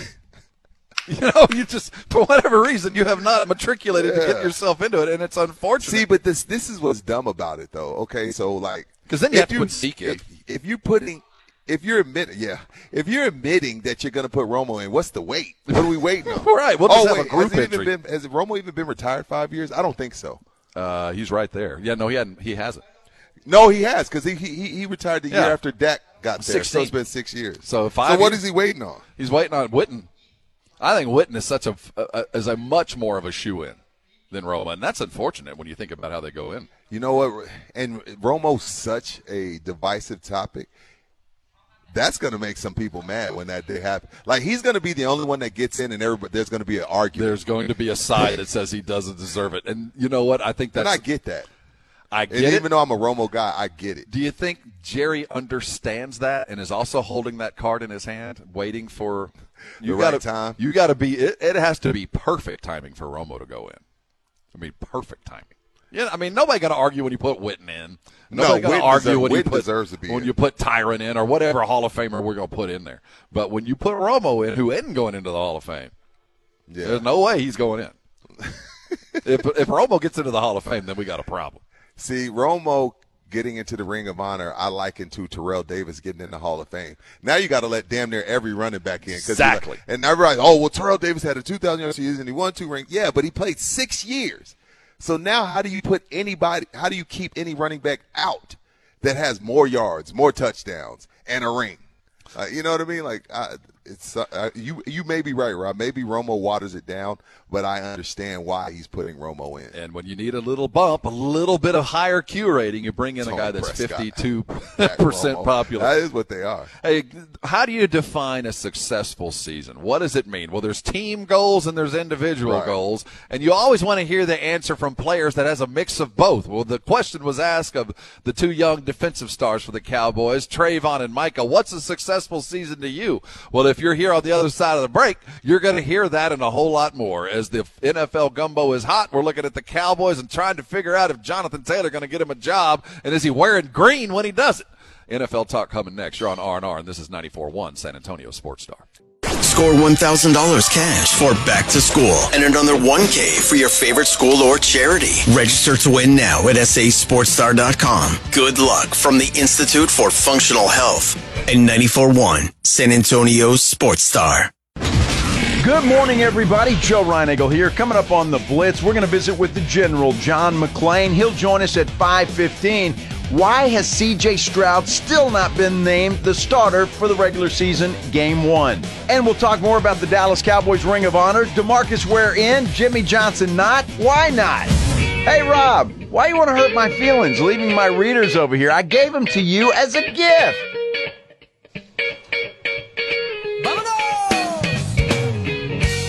Sorry, Joe, I didn't need the Coke bottles. I, I Yeah, can make it with my normal readers, not those laser finders that you have. That's Joe Reinagel, the recent recipient of a. Uh, uh, he didn't have LASIK. He had another thing with his. Uh, Yeah, I I, don't know. Retinal it- whatever it he whatever. can- He can, now see through walls. Evidently. Uh, Yeah. welcome back to R and R. He's Rudy and I'm Rob, and we are comfortably fed. We've been telling you all morning. We're sitting live out at the uh, SA Card House, uh, 281 in Bitters, and uh, you know you get here early. And uh, we're sitting here in the mornings, and we were right by the kitchen, and we were waiting. And finally, about 45 minutes ago, Chef Wiz kind of walked in very quietly, kind of ducked in, and you could kind of start smelling. Looked a little sleepy. Looked a little mad you that he had to be here for us. You kind of get a the little bit sense mad. that the kitchen was was heating up, that the business was about to begin. We'd like to welcome on the show Chef Wiz, the chef de cuisine here at Foster's. And let me tell you, we just had a fine breakfast that uh, worthy of a stop by.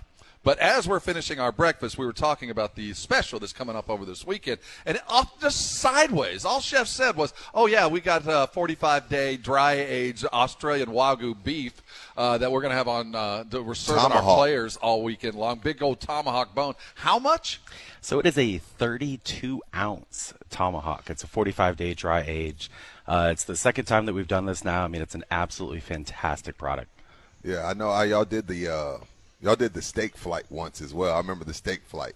Yeah, the steak steak flight was really popular as well. You got four different cuts. It was 20 ounces of meat total. Uh, we did it with a strip, a fillet, a ribeye, a sirloin. Uh, so it was uh, the e- equal cuts of those at five ounces. Served it with a couple sides, couple nice dipping sauces like some chimichurri stuff. It was nice. Yeah, no, that's the one thing that I do talk a lot about on the radio is the fact that you know this isn't just a card house; it's much more than a card house, and you don't have to be the member to come and have dinner, lunch, or breakfast here at Foster's Bar Grill. What would you th- say is the most popular item on the menu?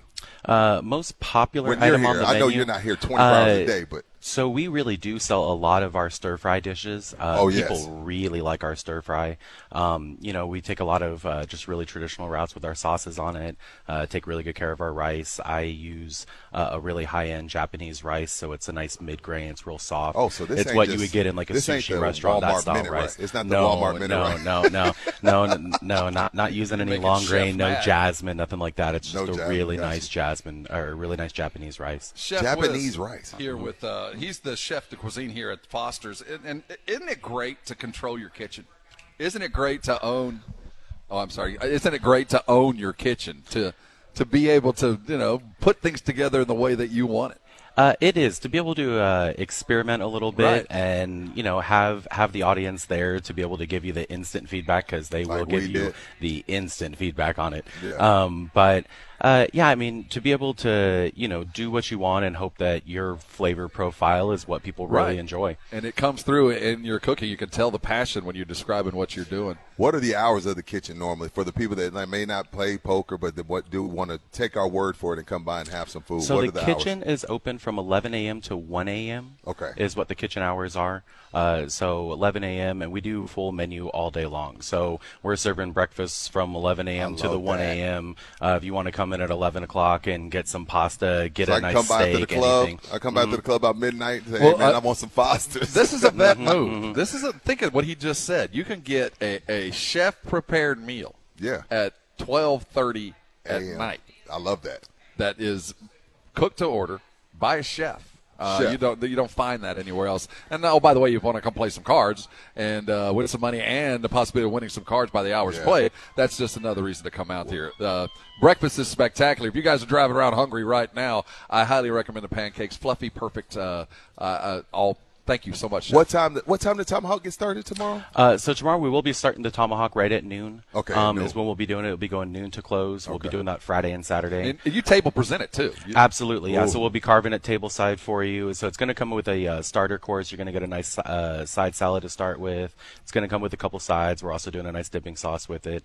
Um, and yeah, we'll be carving that table How, side how, what's for your you. dipping sauce? What are you going to make with it? Uh, so we'll be doing a chimichurri. Uh, we've done it up here a couple times. People love the chimichurri that we make. Uh, so we'll be doing that uh, with it. But the the meat itself, that 45 day dry age, just has Oh so much God. flavor. He that, brought one out You know, you, you, almost, you almost don't want to You dip brought it, it in too out, much, and I yeah. was like, you could. That's a I'm murder. gonna, I'm gonna take. I'm gonna drill a hole in it and wear it like a necklace. I'm gonna a wear it around. weapon, dude. T-bone. Yeah, we have. Uh, so the last time we did it, we have some uh, photos, some stuff of it on our Instagram at the Foster's Bar and Grill Instagram, and on there uh, you can see it. There's even some videos of me carving it table side. So Let me ask you this last question. If you came to my table and I said I want the tomahawk, Well. but I want it well, Well done. Would Would, you- you, slap me? Would no, you make it? no, no, absolutely not. I actually had a couple people do it last time. Um, you know, you got to let them know truth. it, You takes- have to it- it, takes a little bit longer. But when to you cook, went but- back in the back, you were mad. You are no, nice. no, Yeah, you were. No, y- you know it. Uh, it it. it I, it actually ends up having really good flavor. You'd be It's surprised. not up to the chef Um, to yeah, decide. yeah. It's up to the table mates to to chastise. Like you, it's up to me to Oh, tell okay. you what the hell are you doing. It's up to him to cook what you want. Yeah. That's but true. if it's for me to go, you, what are you doing? You're losing.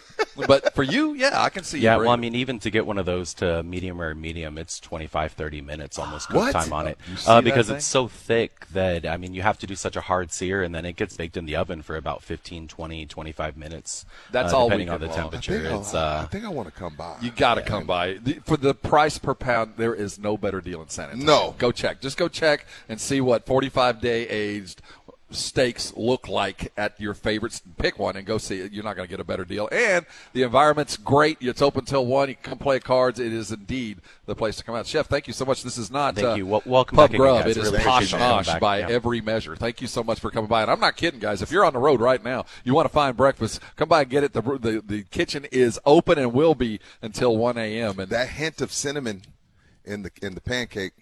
I like the the hint. The hint. The hint. Just, You see, just- I'm- I'm- just- I'm- I'm working on my- I'm working Just- on my chef Just a breeze of cinnamon to let you know he was here. just he stopped by to say hello. The uh, Dallas Cowboys made front and center news yesterday. As, Wow. uh, man, how many Cowboys talked to the press yesterday? We Seven. uh, they were uh, uh, everywhere. But the news of the day was twofold. Sam Williams. Oh Lord. Sam Williams is the next in the long line of Dallas Cowboys who just keeps stepping in crap. Okay, so Sunday, uh, the heir apparent, the next linebacker to play next to Micah, the guy that we know by every measure so far looks to be not just a player but a star. Uh, on Sunday, pulled over about 4 a.m., going a little fast, 66. But that's 34 miles Uh, less 30 than what he was doing so, last uh, year. He's last improved winter. upon it, uh, and got caught with a gun. I think uh, we're trying to figure out what exactly he did pen. wrong, and a vape pen. The THC. It's a controlled substance. So it's Rob. called a controlled substance and a weapons charge in the broadest sense of the word. But the fact of the matter is, both of these, depending on where you're driving, whether the DA cares or not, is really not even they're misdemeanors. Both. Yeah, they're both misdemeanors, but they're people are really cracking down. I know you were telling me about a lawyer buddy of yours how everybody's cracking down on this whole vape pen thing. I hell, I went and had to talk to some kids out with uh, your buddy Brandon Medina out at Southwest about them doing vape pens and stuff like that. So people are really cracking down on it. But and rightfully Jerry so. Jones.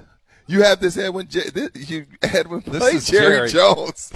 letting you know how much he cares about the recent accusations and Right. allegations.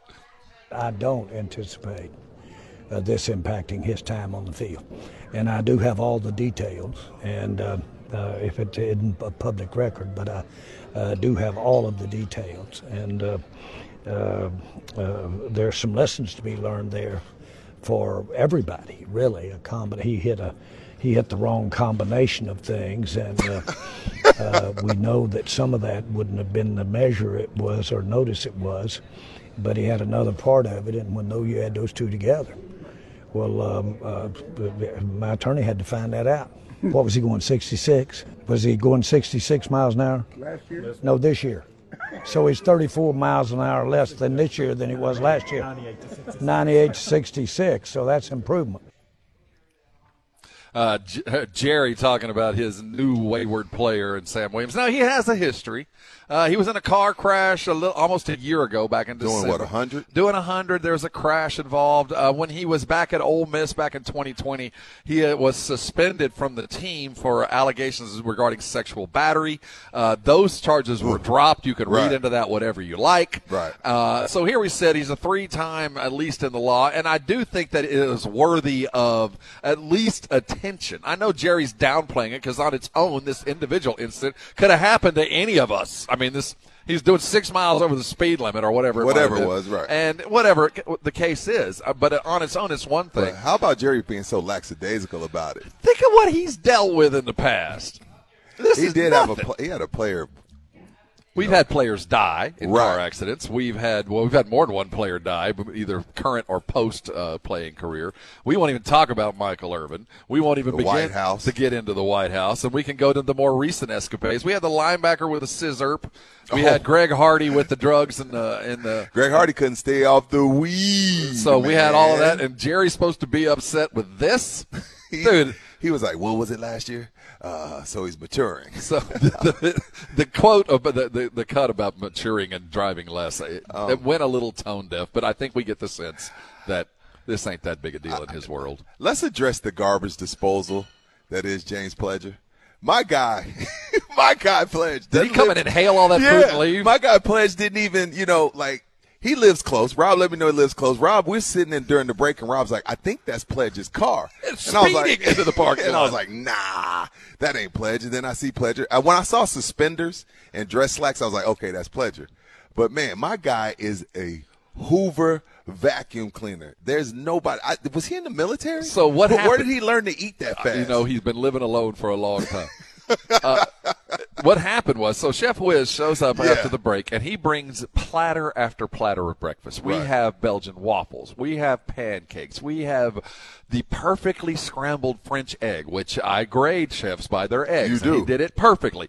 Uh, the bacon was crisp, and there was enough for five people. There's Yeah. there's three and a half of us eaters here. Uh, Jasmine's here. We don't count her as a full eat. She gets she ate a little bit. she leaving the country. She ain't eating. Yeah, she got bathing suit body to keep eating. up with. She's heading to the uh, French, the Spanish Riviera. She's she's not worried about the bacon. She's not bulking, dirt, dirty bulking like we're dirty. Like me she you. ain't dirty bulking like we are.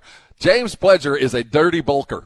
He heard us on the radio He that the food came out. He we ate a little bit. Pledger pulled in, was here for a total of ten minutes, and ate enough people, food for four people. Yeah, he did. That's my guy. I love and, and, and the, the beauty of it, Rob, won't gain a pound. No, he'll vibrate off like a hummingbird that he is. He burns two, three thousand calories in the studio. He just walking back and forth. That's just a stack of plates over there. I didn't realize that he had eaten all of, off the food and stacked the plates. I am impressed. Uh, Pledge is something else, man. My guy's a Hoover. So uh, everybody's safe back at the uh, studio. He won't be hungry for at least an hour. Oh, no. But Oh, keep yeah, your hands and feet away from his mouth because By eleven thirty, he'll be hungry.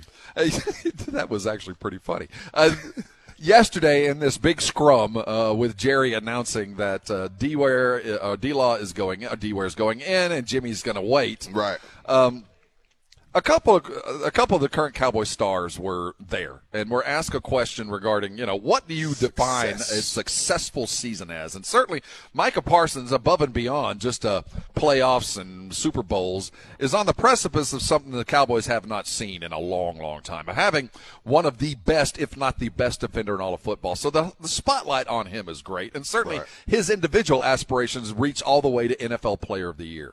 Well, he was asked, "How do you define what do you see as a successful season for the Cowboys and himself?" This is his answer. Man, I'm coming for you, D Ware. That's what it looks like. you know what I'm saying? Um, when you talk about legendary seasons and, you know, what they accomplished, uh, man, you right there at the top. So, um, man, when you came in that one day, man, I absorbed everything you said, worked on sure all did. off season. Man, I just want to, you know, you know, be on your level and succeed you one day. That's it. Oh, nice, nice. And That's Micah speaking to um, DeMarcus and the crew gathered to honor him going into the Ring of Honor. Who Jerry said it's going in. Yeah, He Jerry said he's Mike going has in. only played two seasons. and He's already put him in the Ring of Honor. I think he was caught in the wave. I think it was on the moment. I, I'd like to hold him to it. Like you know, when when we're negotiating this new contract next year, Jerry, remember what you said yesterday, and that's what I want to get to. Great point. Micah's in a tough position Why because he is worth every penny that he's going to get, and then some. About thirty something a year. Whatever it is, he gets. 35. He's worth that and more. We all know it. But he is also the primary sticking point on the defense. Every offensive coordinator, when they sit down on Sunday night, getting ready for that next Sunday game, the first name that comes out of their mouth is Micah Parsons. We have to stop him, we have to account for him, and we have to go where he ain't. Fair. So how do you live up to that and then ask for $38 million when just everything is stacked against you? For us to expect him to have 18 sacks is nuts. No, I don't. I won't. I won't go that far. But I mean, he did say he did tell us out of his own mouth, Rob, that he's not worried about the actual sack number anymore. He's more worried about his impact, and I think his impact could be if D. Law and Hankins and Dorance and Mazi and all those guys get off because he's getting triple teamed. That is impact. I think that's what he's looking for. He has matured as a man and as a player. So to me, that the sack number isn't as I'm looking up the NFL records here. What's Yeah. what? How many? What's the impact? How many impacts is that? A, is that a stat? Rob, hurries, now? hurries. Is that is Hurries is a- hurries, hurries that is a Is stat. that a stat? Okay, so Pressures is so a stat. I'm gonna pay you thirty six and a half million dollars Yes. for a, a fair amount of You know impact and a couple of hurries. See, you, are you are you being Stephen Oh, Jones? well, I'm being. You want me to, I'm you want me to be Micah's I- agent? I'm being the guy that goes. You want me to pay you thirty eight million dollars, but you're putting you're putting numbers up like a twelve million dollar Wow. linebacker. You see, this is why the negotiations go bad because y'all start throwing stuff like that out, and now I'm forced to. Now I'm forced to. I feel. I feel personally attacked.